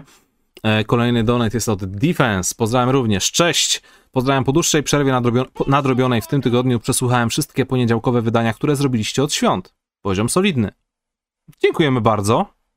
To musiałeś dużo godzin słuchać, bo tego było dużo, ale to nam bardzo miło. E, co powiecie o Memphis 10-0? Jamorant już teraz jest wielki. No, gadaliśmy dzisiaj właśnie troszkę o Memphis Grizzlies, o tej, o tej ich dyspozycji i wydaje mi się, że no, nie ostatni raz o nich wspomnimy e, podczas, podczas naszego programu. A ostatni raz to pewnie będziemy rozważać ich szanse w drugiej rundzie konferencji zachodniej playoffów. Albo nie. Jezu, oby tak. E, Ginter, pozdrawiamy. Cześć, czy wymiana 3... Dobra, nie, Łukasz, no, stop. No, dawaj. No. E, musisz wybrać teraz take ciężki. Czy ja muszę wybierać? Zawsze muszę wybierać. Tak, musisz wybierać, bez zadaję pytania. Jestem centrystą, Bartek. I co teraz? Memphis Grizzlies w drugiej rundzie playoffów? Czy Lakersi nie wchodzą do playoffów? Memphis Grizzlies w drugiej rundzie playoff. Okej, okay, to ładnie. Dziękuję. No to, ale to nie było, to nie było, to nie było trudne. Wiesz, z, żeby nie było, ja nagrałem przed sezonem e, materiał odnośnie potencjalnego finału Lakers Nets i cały czas zgadzam się z tym, nie cofam słów, które tam wtedy powiedziałem. Dla tych, którzy wszyscy e, posłuchali tego materiału ze zrozumieniem, to pewnie wiedzą o, to, o co tam chodzi, ale nie będę przepychał do playoffów drużyny, które nie da się oglądać. A Memphis Grizzlies są po prostu bardzo przyjemni w oglądaniu, więc e, wiesz, jako widz tutaj mówię. Jak miałem do wyboru mecz Grizzlies bądź Lakers, sorry, wybieram tych pierwszych. Ja też obstawiam, że większa szansa jest, że Grizzlies wejdą do drugiej rundy, niż to, że Lakers nie wejdą do playoffów, ale fakt, że zadajemy to pytanie naprawdę dobrze świadczy nikim. Idziemy dalej. E, Ginter, Donate y, nam wysłał wcześniej. E, pozdrawiamy Ciebie. Cześć. Czy wymiana 3 czwarte składu za Westbrooka to najgorszy ruch w letnim okienku? Przecież on nie daje rady nawet Sacramento, a swoje zarabia. Czy jakiś gracz rynkowy zgodzi się wziąć jego kontrakt? Dzięki za regularność. Niech łaska Adanosa będzie z Wami. Słuchaj, jeśli nasza, jeśli łaska Adanosa ma być z nami, to nie możemy się tutaj wypowiadać, ponieważ nie możemy ingerować w to, co robi Westbrook, co robi Sacramento oraz co robi Los Angeles Lakers. Wszystko samo. Oraz Inno wszystko, wszystko sa, tak, oraz Inno Zibeliar. Wszystko się samo rozwiąże. My musimy tutaj być zamknięci w naszym małym studio i. E, w górę. Tak, dokładnie. Musi być równowaga na, we wszechświecie. Nie, nie musi być. Trzeba rozwalać drużyny, tankować po mistrzostwo albo nic. Mistrzostwo albo nic, okej. Okay. Dobra. Kurczę, nie wiem co z tym Russellem Westbrookiem. Ja nie mam pomysłu. Wiesz, tak tutaj śmieszkujemy sobie, dojdzie, dochodzi do jakichś absurdalnych pomysłów, absurdalnych, ale ostatecznie chyba jedynych realnych, jak ten z wymianą za Johna Walla ale wiesz, najgorsze jest to, że oni mogą być lepsi z Johnem Wallem e, niż z Westbrookiem. Mogą, ale to jest kolejny, wiesz, ryzyk fizyk, nie? Tak, no, ale wiesz, bo to nie, nie trzeba dużo, wystarczy być przeciętnym obrońcą. No. Nie wiem, masakra, no ciężko, jesteś w dupie, no to już tak jak powiedzieć, jesteśmy w dupie i tyle. E, lećmy dalej. Cezary, twój stary, pozdrawiam serdecznie. Bartek, czy oglądałeś na HBO Go 20-lecie Harry'ego Pottera? Jeśli tak, to jaką masz opinię? Mi się bardzo podobało. Oglądałem. Oglądałem. To jest pytanie, co prawda, i... tylko do ciebie, ale też oglądałem, więc żeby razem. Okay. Mogę? Mogę też? Łukasz, jak ci się podobało. Zaraz twój stary, jeśli jesteś na czacie, to napisz, czy ja też mogę. Też możesz, Łukasz. Dobrze, Bart. Ja jestem tak naprawdę jego starym. Dobrze, Bartek, powiedz pierwszy. Podobało mi się. Coś więcej? Eee, nic ciekawego, mocno nostalgicznie, czyli dokładnie tak jak chciałem. Eee, fajny Hagrid, spoko, nawet śmieszkowany Ron. E, nawet cały ten jakby wzór tego, jak się działo, czy takie właśnie przejście przez tych wszystkich reżyserów, jakby segment, znaczy te takie powiedzmy części życia Harego, Mhm. Przez książki wyrażane, a plus trochę wspomnień tych, którzy już y, zmarli z aktorów i jakby osób zaangażowanych w film. Mi się podobało. Było to na nie przyjemna. przy- Fajnie było to po prostu obejrzeć. Nie było ani szałowo dobrze, ale też nic tam nie, nie, nie, jakoś mi nie zgrzytało. E, Dla mnie to była przede wszystkim taka nostalgiczna podróż, bo jednak e, książki to jedno, jednak się je czytało tam w okresie podstawówki, e, gimnazjum i, i no nie zapomnę tych, tych noc, e, kiedy byłem zaczytany w Harry Potterze, ale filmy to już była zupełnie inna bajka, bo trzeba było na nie czekać rok, dwa lata. I na przykład przypomniałem sobie podczas oglądania tego filmu, że ja dorastałem razem z tymi głównymi bohaterami. I pierwszą część byłem, na, byłem w kinie na pierwszej części, jak miałem może z 11-12 lat, może 14, a na ostatnią część e, poszedłem już, jak byłem już po studiach, już jako dorosły facet, nie? Więc Mhm. e, oglądasz coś takiego po latach i e, no jest to taka dość mocno emocjonalna za- zagrywka na tych wszystkich około 30-latkach, milenialsach, którzy, którzy się wychowali właśnie na, na Harrym Potterze. No to dokładnie właśnie to tym, tym było dla no nas. to, była, nie? to była laurka i po, Rośliśmy z tymi podru, podróż na chwilę, żeby poczuć się nam przez te dwie godziny oglądania jak dzieci. Więc HBO tutaj Mhm. odrobili robotę, ale na dłuższą metę faktycznie no, raczej- nie będziesz tego za bardzo rozpamiętywać. Prędzej wrócisz do oglądania wszystkich filmów, yy, wiesz, yy, z rzędu w, w ciągu kilku dni, a nie po raz kolejny puścisz sobie yy, sp- wspomnienie po 20 latach. My oglądaliśmy w listopadzie, na początku grudnia wszystkie Harry Pottery. Wiemy, czego nie zrobisz. Na pewno nie wrócisz do oglądania fantastycznych zwierząt i jak je znaleźć. Obejrzałem pierwszą część, drugiej nawet nie zacząłem, więc... To jest w ogóle, ja też przestałem na to chodzić. Wiem chyba dwa, ale to jest w ogóle, ja to, ja to wyrzuciłem poza uniwersum. Okej. Dla mnie to funkcjonuje jako... Odcina- odcinanie ogóle- kuponów. Jest jak Gothic 4. Tak. Gothic 4, no, to, to jest Gothic 4, którego nie liczę do Gothic. Jak ktoś o mnie, do mnie mówi o Gotikach, to ja w ogóle nie myślę o czwórce czy o Zwierzchu Bogów. To w ogóle nie, było wydarzy, jakby udaje mi się nie... Tak, to jest poza w ogóle wiadomo. No, zgadzam się z tym. Dobrze. E, Johnny, pozdrawiam cię serdecznie. Czy jeżeli dwóch zawodników zdobędzie double-double, to zrobią double-double-double? I pytanie brzmi, czy można im to zaliczyć jako triple-double? A tak na nie, poważnie, to jest to- double, to- to- double, double, to wtedy jest quadruple-double. Quadruple, quadruple double, Bo dokładnie. double-double. To jest Quadruple double, to jest- double, to jest double, double, double. quadruple-double. E, A tak na poważnie, to dzięki za to, co robicie. Pozdro. Dziękujemy. Pozdrawiam cię serdecznie. Dobre pytanie na miejscu. Quadruple-double. Bydlak, pozdrawiam serdecznie Cię. Bydlak również. Witam profesjonalistów. Kiedy według geniuszy piłki kozłowanej Oklahoma powinna skończyć wybieranie w drafcie, a zacząć robić paczki do innych zespołów po lepszych graczy? A może wymieniania kilku pików za jeden wysoki co rok, dwa. Pozdro z NL. Co to jest NL? Netherlands? SNL? SNL? Mówi o, chodzi o te żarty? Chodzi o te komediowe A, filmiki? już- Pozdro SNL. Ja nie wiem. Ja tylko czytam e, poważną prasę i dorosłe książki. Mhm. Eee, kiedy wybiorą zawodnika z potencjałem na All-NBA skład? Czyli prawdopodobnie w top 3 draftu. Czyli być może teraz, być może nigdy. Wybiorą sobie Banchero, może Holmgrena lub tego typu gościa w tym drafcie. Można kończyć i już sprawdzać, co mamy. Dostaniemy znowu siódmy pik. Raczej dupa, trzeba startować znowu w wyścigu piłeczki. Bartek, oni mają już Draft. diament w swoim składzie. Shai Gildas Aleksandra. Naprawdę, No, naprawdę chcesz polować na potencjalny, na potencjalny top 3 draftu, wierząc, że nie będzie bastem, mając już w tym momencie dorastającego, coraz starszego y, z ogromnym kontraktem Shai'a? Nie lepiej już, nie wiem, wokół tego Shai'a coś zacząć budować? E, No nie, ja bym, myśli, ale e, tak sobie myślę. Ja bym jeszcze raz draftował. Chciałbym jeszcze raz draftować, jakbym był Oklahoma. Myślę, że Oklahoma też bardzo chce. Myślę, że Oklahoma już chciała w tamtym drafcie wydraftować sobie Greena, e, może niekoniecznie, ale Jalena Greena, e, może Saxa. E, ktoś mi jeszcze uciekł. Kto był drugim pikiem? Mobley. Mobley, no Mobley też w sumie. Mobley, właśnie Green, Sachs, takiego gościa myślę, że jakby mieli, to może też by wyglądały inaczej, ale spadli w, w loterię. Myślę, że no, jak, jakby uważali, że Shai jest dość dobry, to chyba by ten inaczej wyglądało. Przecież ta drużyna nie ma nikogo poza Dortem, SGA. I pamiętaj, że tam weterani to jest Kenrich Williams, Mhm. Derek Favors. I to są zawodnicy, którzy są rzeczywiście niezbędni do wygrywania, bo i tak są najlepszymi, wiesz, takimi... Jest ten gość z śmieszną fryzurą, ten Treman czy coś takiego, ale to jest też taki, wiesz, fajerwerk, No. nie?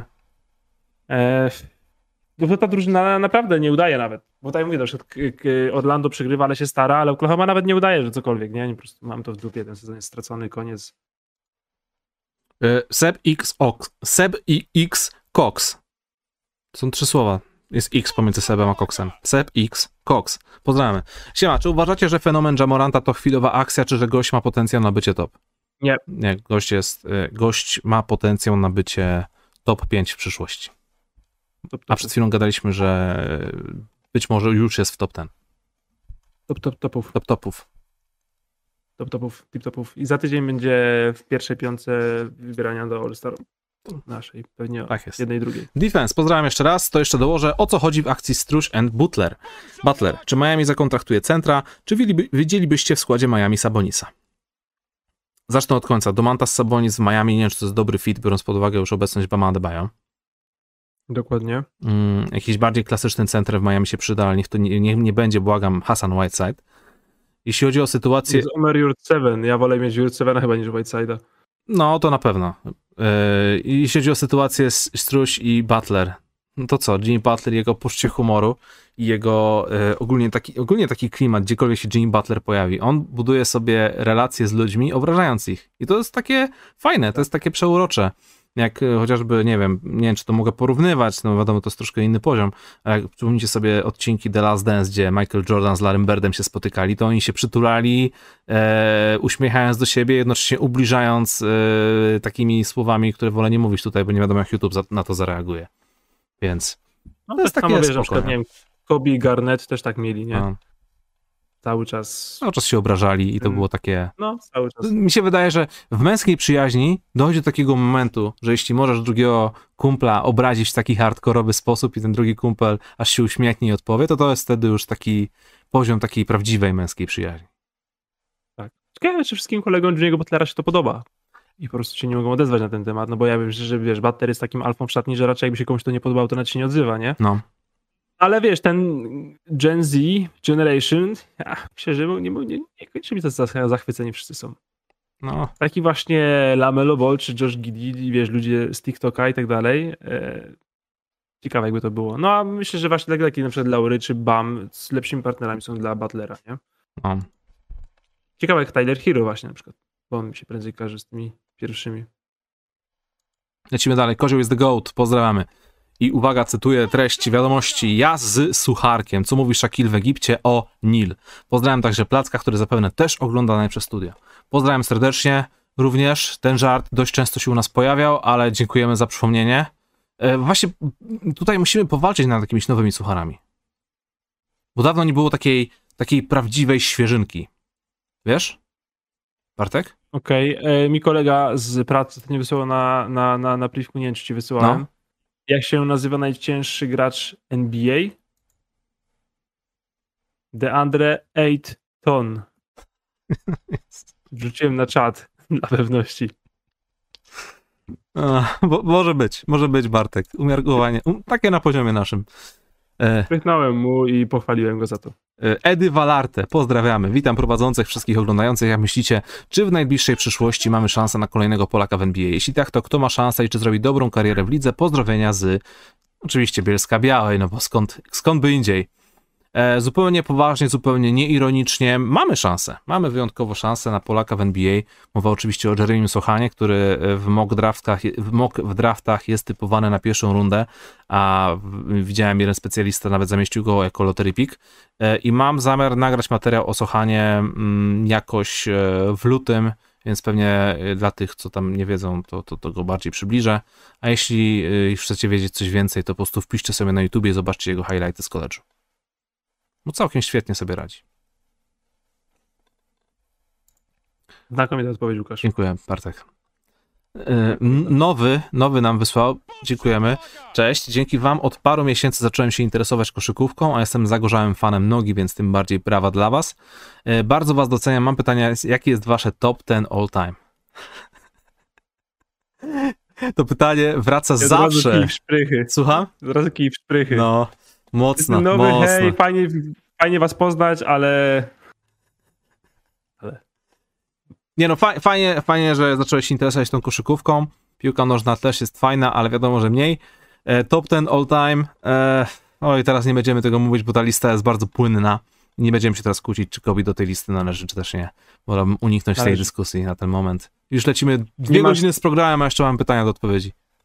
A ja bym mógł powiedzieć, ale Nie, dobrze, Bartek. nie chcemy. Nie, bo nie, to się, to się przerodzi w coś poważniejszego, a ja nie mam czasu teraz na poważne rzeczy. Ale masz tak w głowie, czy rzeczywiście to masz takie płynne? Top ten? Mhm. Myślę, wydaje mi się, że tak. Wydaje mi się, że to jest bardzo, bardzo, bardzo płynne. Sorry, ale. Okej, ja sorry, ale nie. I ja to mam.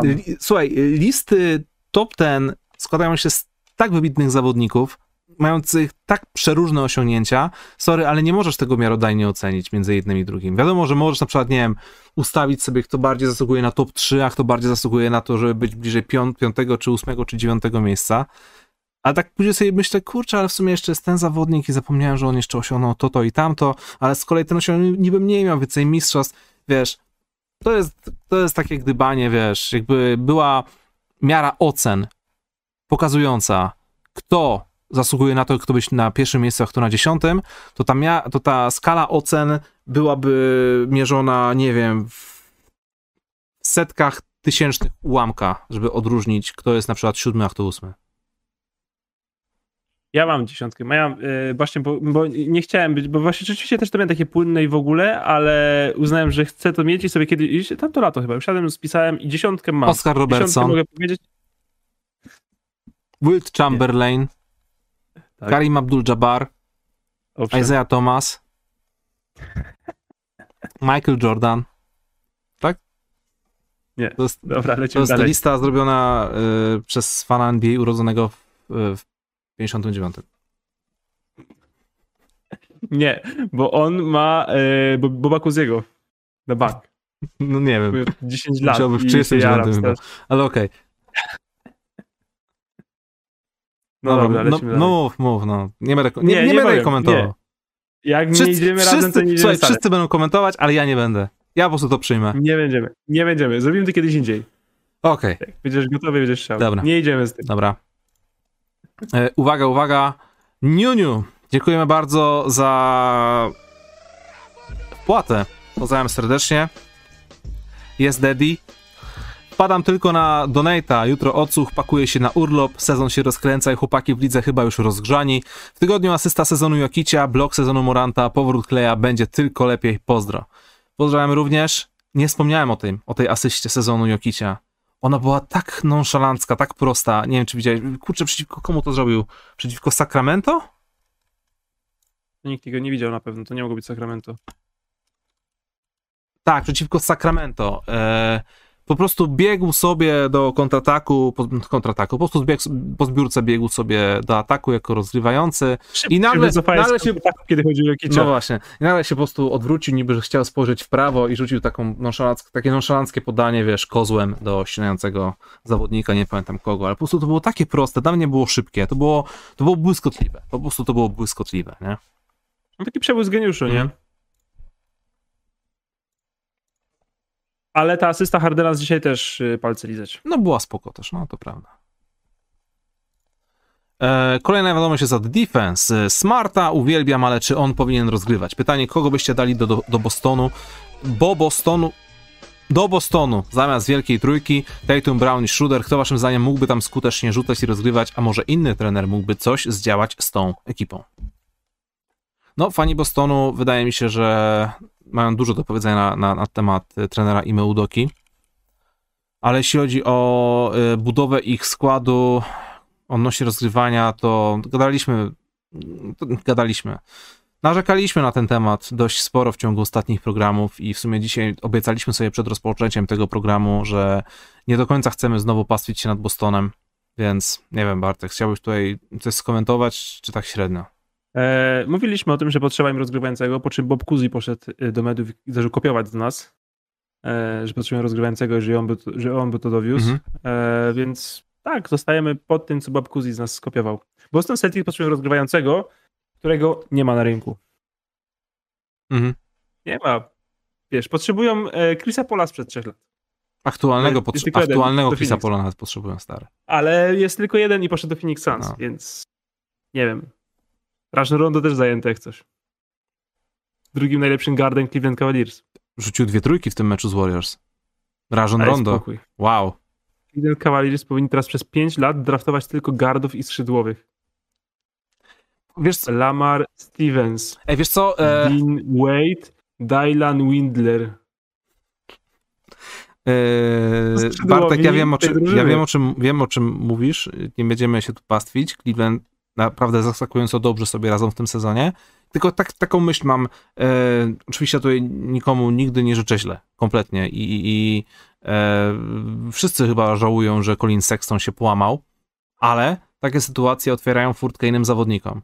I jak patrzę na Dariusa Garlanda, to tak się czasem zastanawiam, czy Darius Garland przypadkiem nie jest lepszym graczem. To raczej jest. Czy, no, Ale chodzi o no to, właśnie żeby, tam nie. Był, żeby wiesz, żeby Colin- tam był ktoś... Colin Sexton zawsze był wyżej od Garlanda. Teraz, kiedy nie gra, bo jest kontuzjowany, Darius Garland dostał y, możliwość bycia rozgrywającym, w szczególności jeszcze jak teraz Ricky Rubio e, również się połamał. Ale kiedy są te momenty w sezonie, kiedy Darius Garland przyjmuje grę i on jest tym, tym najważniejszym rozgrywającym na boisku, to czasem się zastanawiam, czy on przypadkiem. Czy nie stało się lepiej dla Cleveland, że, że ot, otwarto mu drogę do bycia opcją numer jeden i, i sobie z niej radzi. Tak, to dobrze, ale źle, że Rubio się rozsypał. No to ja nie mówię, że to jest dobrze, że się Ruby rozsypał. Kontuzja Sextona to jest żaden problem. Tak, to nie jest problem w ogóle. Tak, to jest, Tylko Właśnie- mówimy, o, właśnie, tylko wiesz, mówimy o starterach. Ricky Rubio, jak nawet jak był dołączany do Cleveland, to od samego początku mówiło się, że miał być tylko takim mentorem, backupem, nie? Ale właśnie chodzi o backup, bo tam nie ma, bo to jest Darius Garland i nic. Mhm. No mówię ci, ja ci wymieniłem skrzydłowych. Dylan Windler, Dean Wade i już zapomniałem tego trzeciego. Sedi Osman. E, to są skrzyd... to, to już w ogóle. E, I to są, to są wszyscy skrzydłowi, bo jeszcze jest Isaac Okoro, ale on też ma cały czas problem z kontuzją No. i też nie potrafi kozłować w ogóle. Jest Garland i Rondo i nic. I nic. Naprawdę. Szkoda, że tego Sextona nie wymienili latem. Przed kontuzją. Przed kontuzją, po prostu, no. Kiedy już nie dali mu tego maksa, którego on chciał, oni nie chcieli i trzeba się wtedy po prostu było go wymienić za Cam Reddisha. Cam Reddish tam, to po prostu przecież byłby, Boże, Cam, byłby polem... Cam Reddish za Colina Sextona. Przed, przed Tak. kontuzją Colina Sextona. To, to brzmi jak herezja. Tak jest. Wiesz, to, to, to teraz po miesiącach to może się wydawać sensowne, ale wtedy to nie, nie, nie, nie, nie.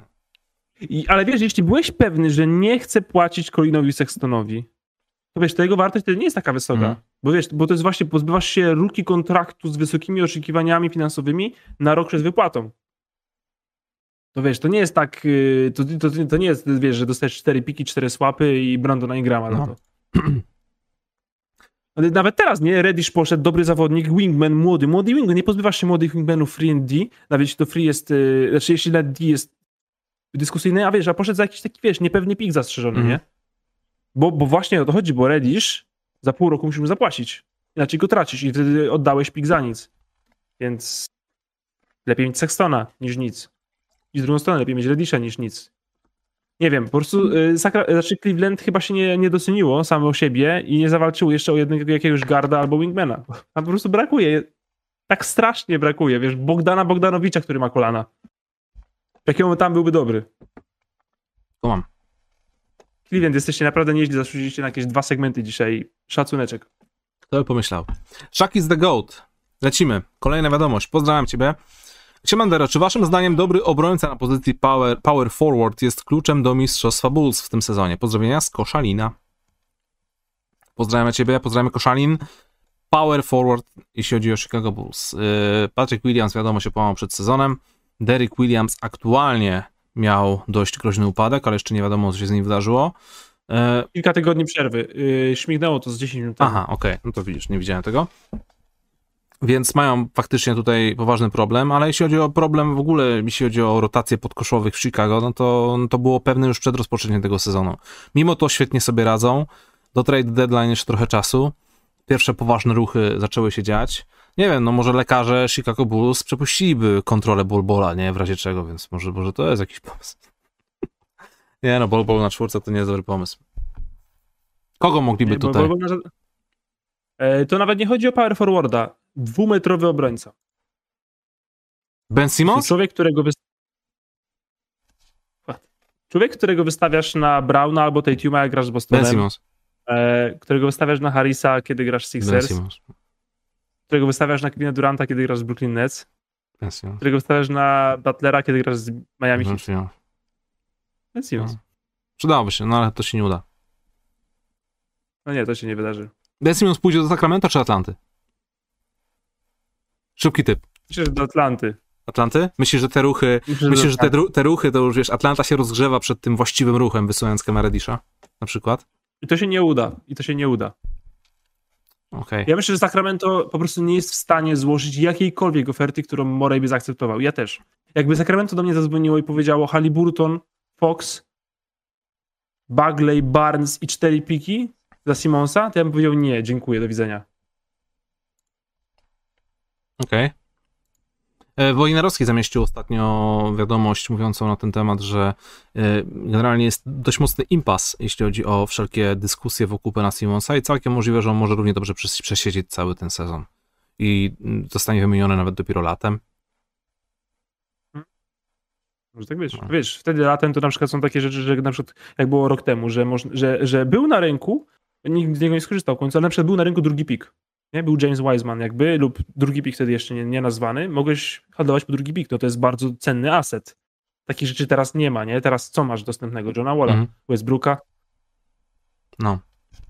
To nie, nie wiesz, nie masz takich, wiesz, game changera na rynku w tym momencie. No, Jeremiah Grant to nie jest game changer, to jest y, coś, co cię może wynieść poziom wyżej, ale nie jest, zmienia twojej organizacji.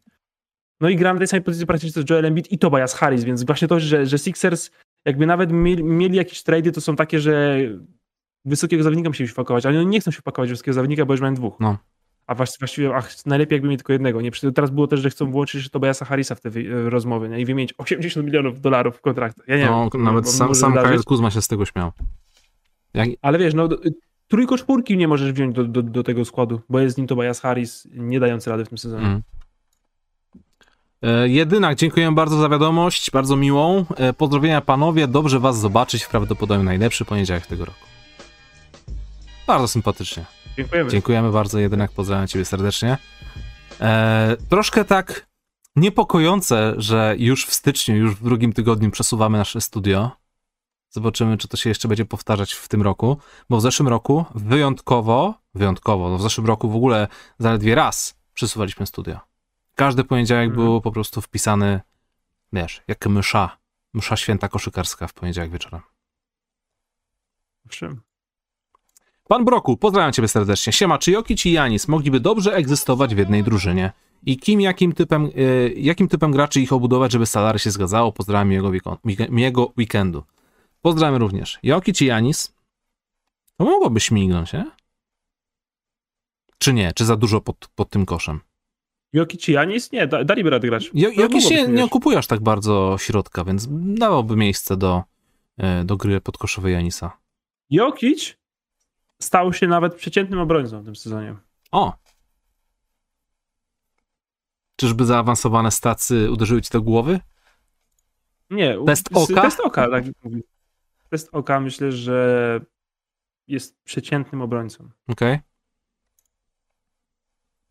Nie no, Janis i Jokic obok siebie, to wiadomo, jak, ma, jak masz e, dwóch zawodników stop, sześć ligi, e, to, to, to, to to musi się udać.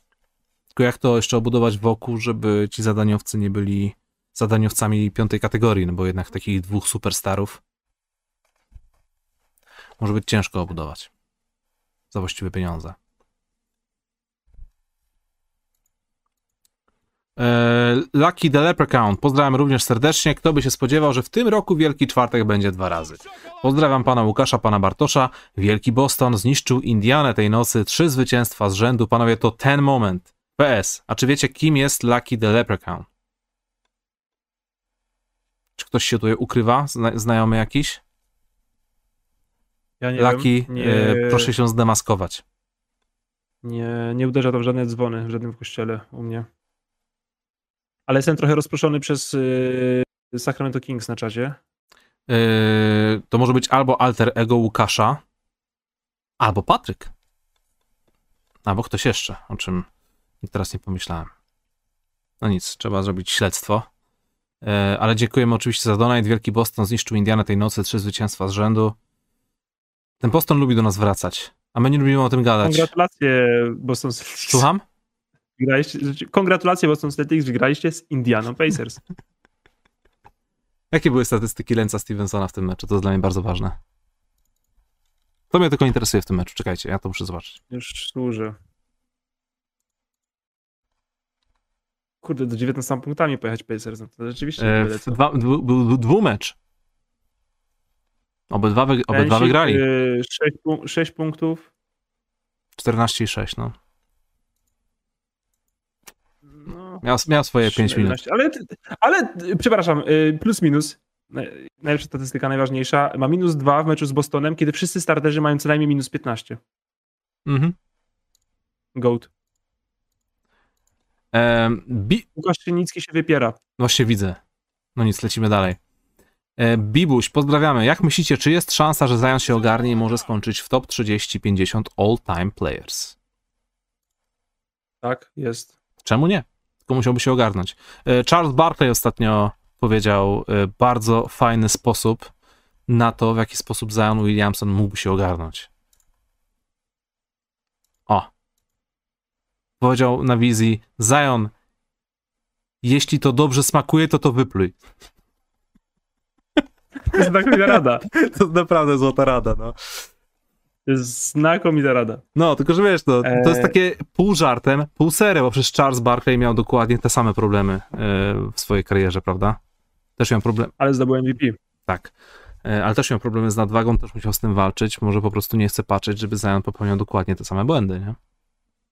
Zion może być lekko top 30 all time, jeśli by grał i był zdrowy. No. No kurczę, no hype, chłopak hype wokół niego, wokół jego możliwości przy wchodzeniu do ligi był naprawdę kolosalny, nie? A Jak zaczął kozować piłkę w tamtym sezonie, to sprostał oczekiwania ten hype. dokładnie. To był nie do zatrzymania, po prostu był nie, nie, absolutnie nie do powstrzymania. Zion Williamson kozujący. mam nadzieję, że, że się ogarnie, no bo to będzie, wiesz, strata wielkiego talentu. No ale nie skreślajmy człowieka, to jest jeszcze młody chłopak, yy, wiesz, no może wrócić i, i, i być top, być top. Być, być top. Brawo. Łukasz, być top. Bartek, jest być top? Ja, ty, być top? Bartek? My móc być My top. móc być top. Profesjonalne studio NBA być top? Moi drodzy, jeśli profesjonalne studio NBA jest być top, to napiszcie na czacie profesjonalne studio NBA być top. Byłoby bardzo top z waszej strony. Eee, I co? Bartek. 10 dni przerwy. 2 godziny 15 minut studia. Widzimy się za 4 dni, co nie? Tak jest. Bo- kiedy ujawnimy to top, top 10 all time. Kiedyś to musimy ujawnić. Dla Latem. fanów, Dla kibi. Dla zabawy. Latem. Ej, Kroniki Myrtany. Dobra, słuchajcie, off-top na sam koniec, trzeba o tym pogadać. Eee, ja może zacznę. Bartek już o tym wie, teraz powiem, powiem wam wszystkim. Eee, przeszedłem już całe Kroniki Myrtany. Nie, nie będę oczywiście wam nic spoilerował, bo ja nie z tych, ale chciałem wam powiedzieć, że ta gra jest mokrym snem mnie sprzed 15 lat, jak grałem w Gotika 2, w którego się zagrywałem dziesiątkami godzin i wtedy tak myślałem, ale byłoby fajnie, jakby w tej grze było jeszcze to i to i tamto i tamto. No to właśnie Kroniki Myrtane dokładnie to zrobili. I nie wiem, kiedy ostatni raz tak się, tak się dobrze bawiłem pod względem e, fabuły, pod względem immersji, pod względem takiego wciągnięcia się w grę. Wiadomo, że grałem dużo w Warzona, grałem dużo w 2K'a, takie gry multiplayerowe online, no ale wiadomo, że takie gry też często dają dużo frustracji, nie? Odpalając Kroniki Myrtane, po prostu odpływałem w krainę przyjemności i, i, i szybkiego mijania czasu. Potrafiłem grać przez 6 godzin z rzędu i jestem zakochany, dziękuję. Wątpię, żeby, e, znaczy wątpię, no może akurat wśród twórców Kronik Myrtane są fani koszykówki. Jeśli ktoś tu z was przypadkiem jest, zrobiliście tak zajebistą robotę, naprawdę było warto. E, Ja się poczułem jak małe dziecko i jestem zachwycony. Jeśli kiedykolwiek graliście w Gotika e, i chcecie wrócić do tego czasu, to polecam serdecznie. Skończyłem. Odpisałem na czacie, przepraszam. Ta gra jest zajebista. Dawno nie byłem tak wciągnięty w grę. E, no od Wiedźmina 3, ale Wiedźmin 3 to jest najlepsza gra all time dla mnie. E, ale tak, poza tym w ostatnich latach to nie wiem, co mnie tak ciągnęło.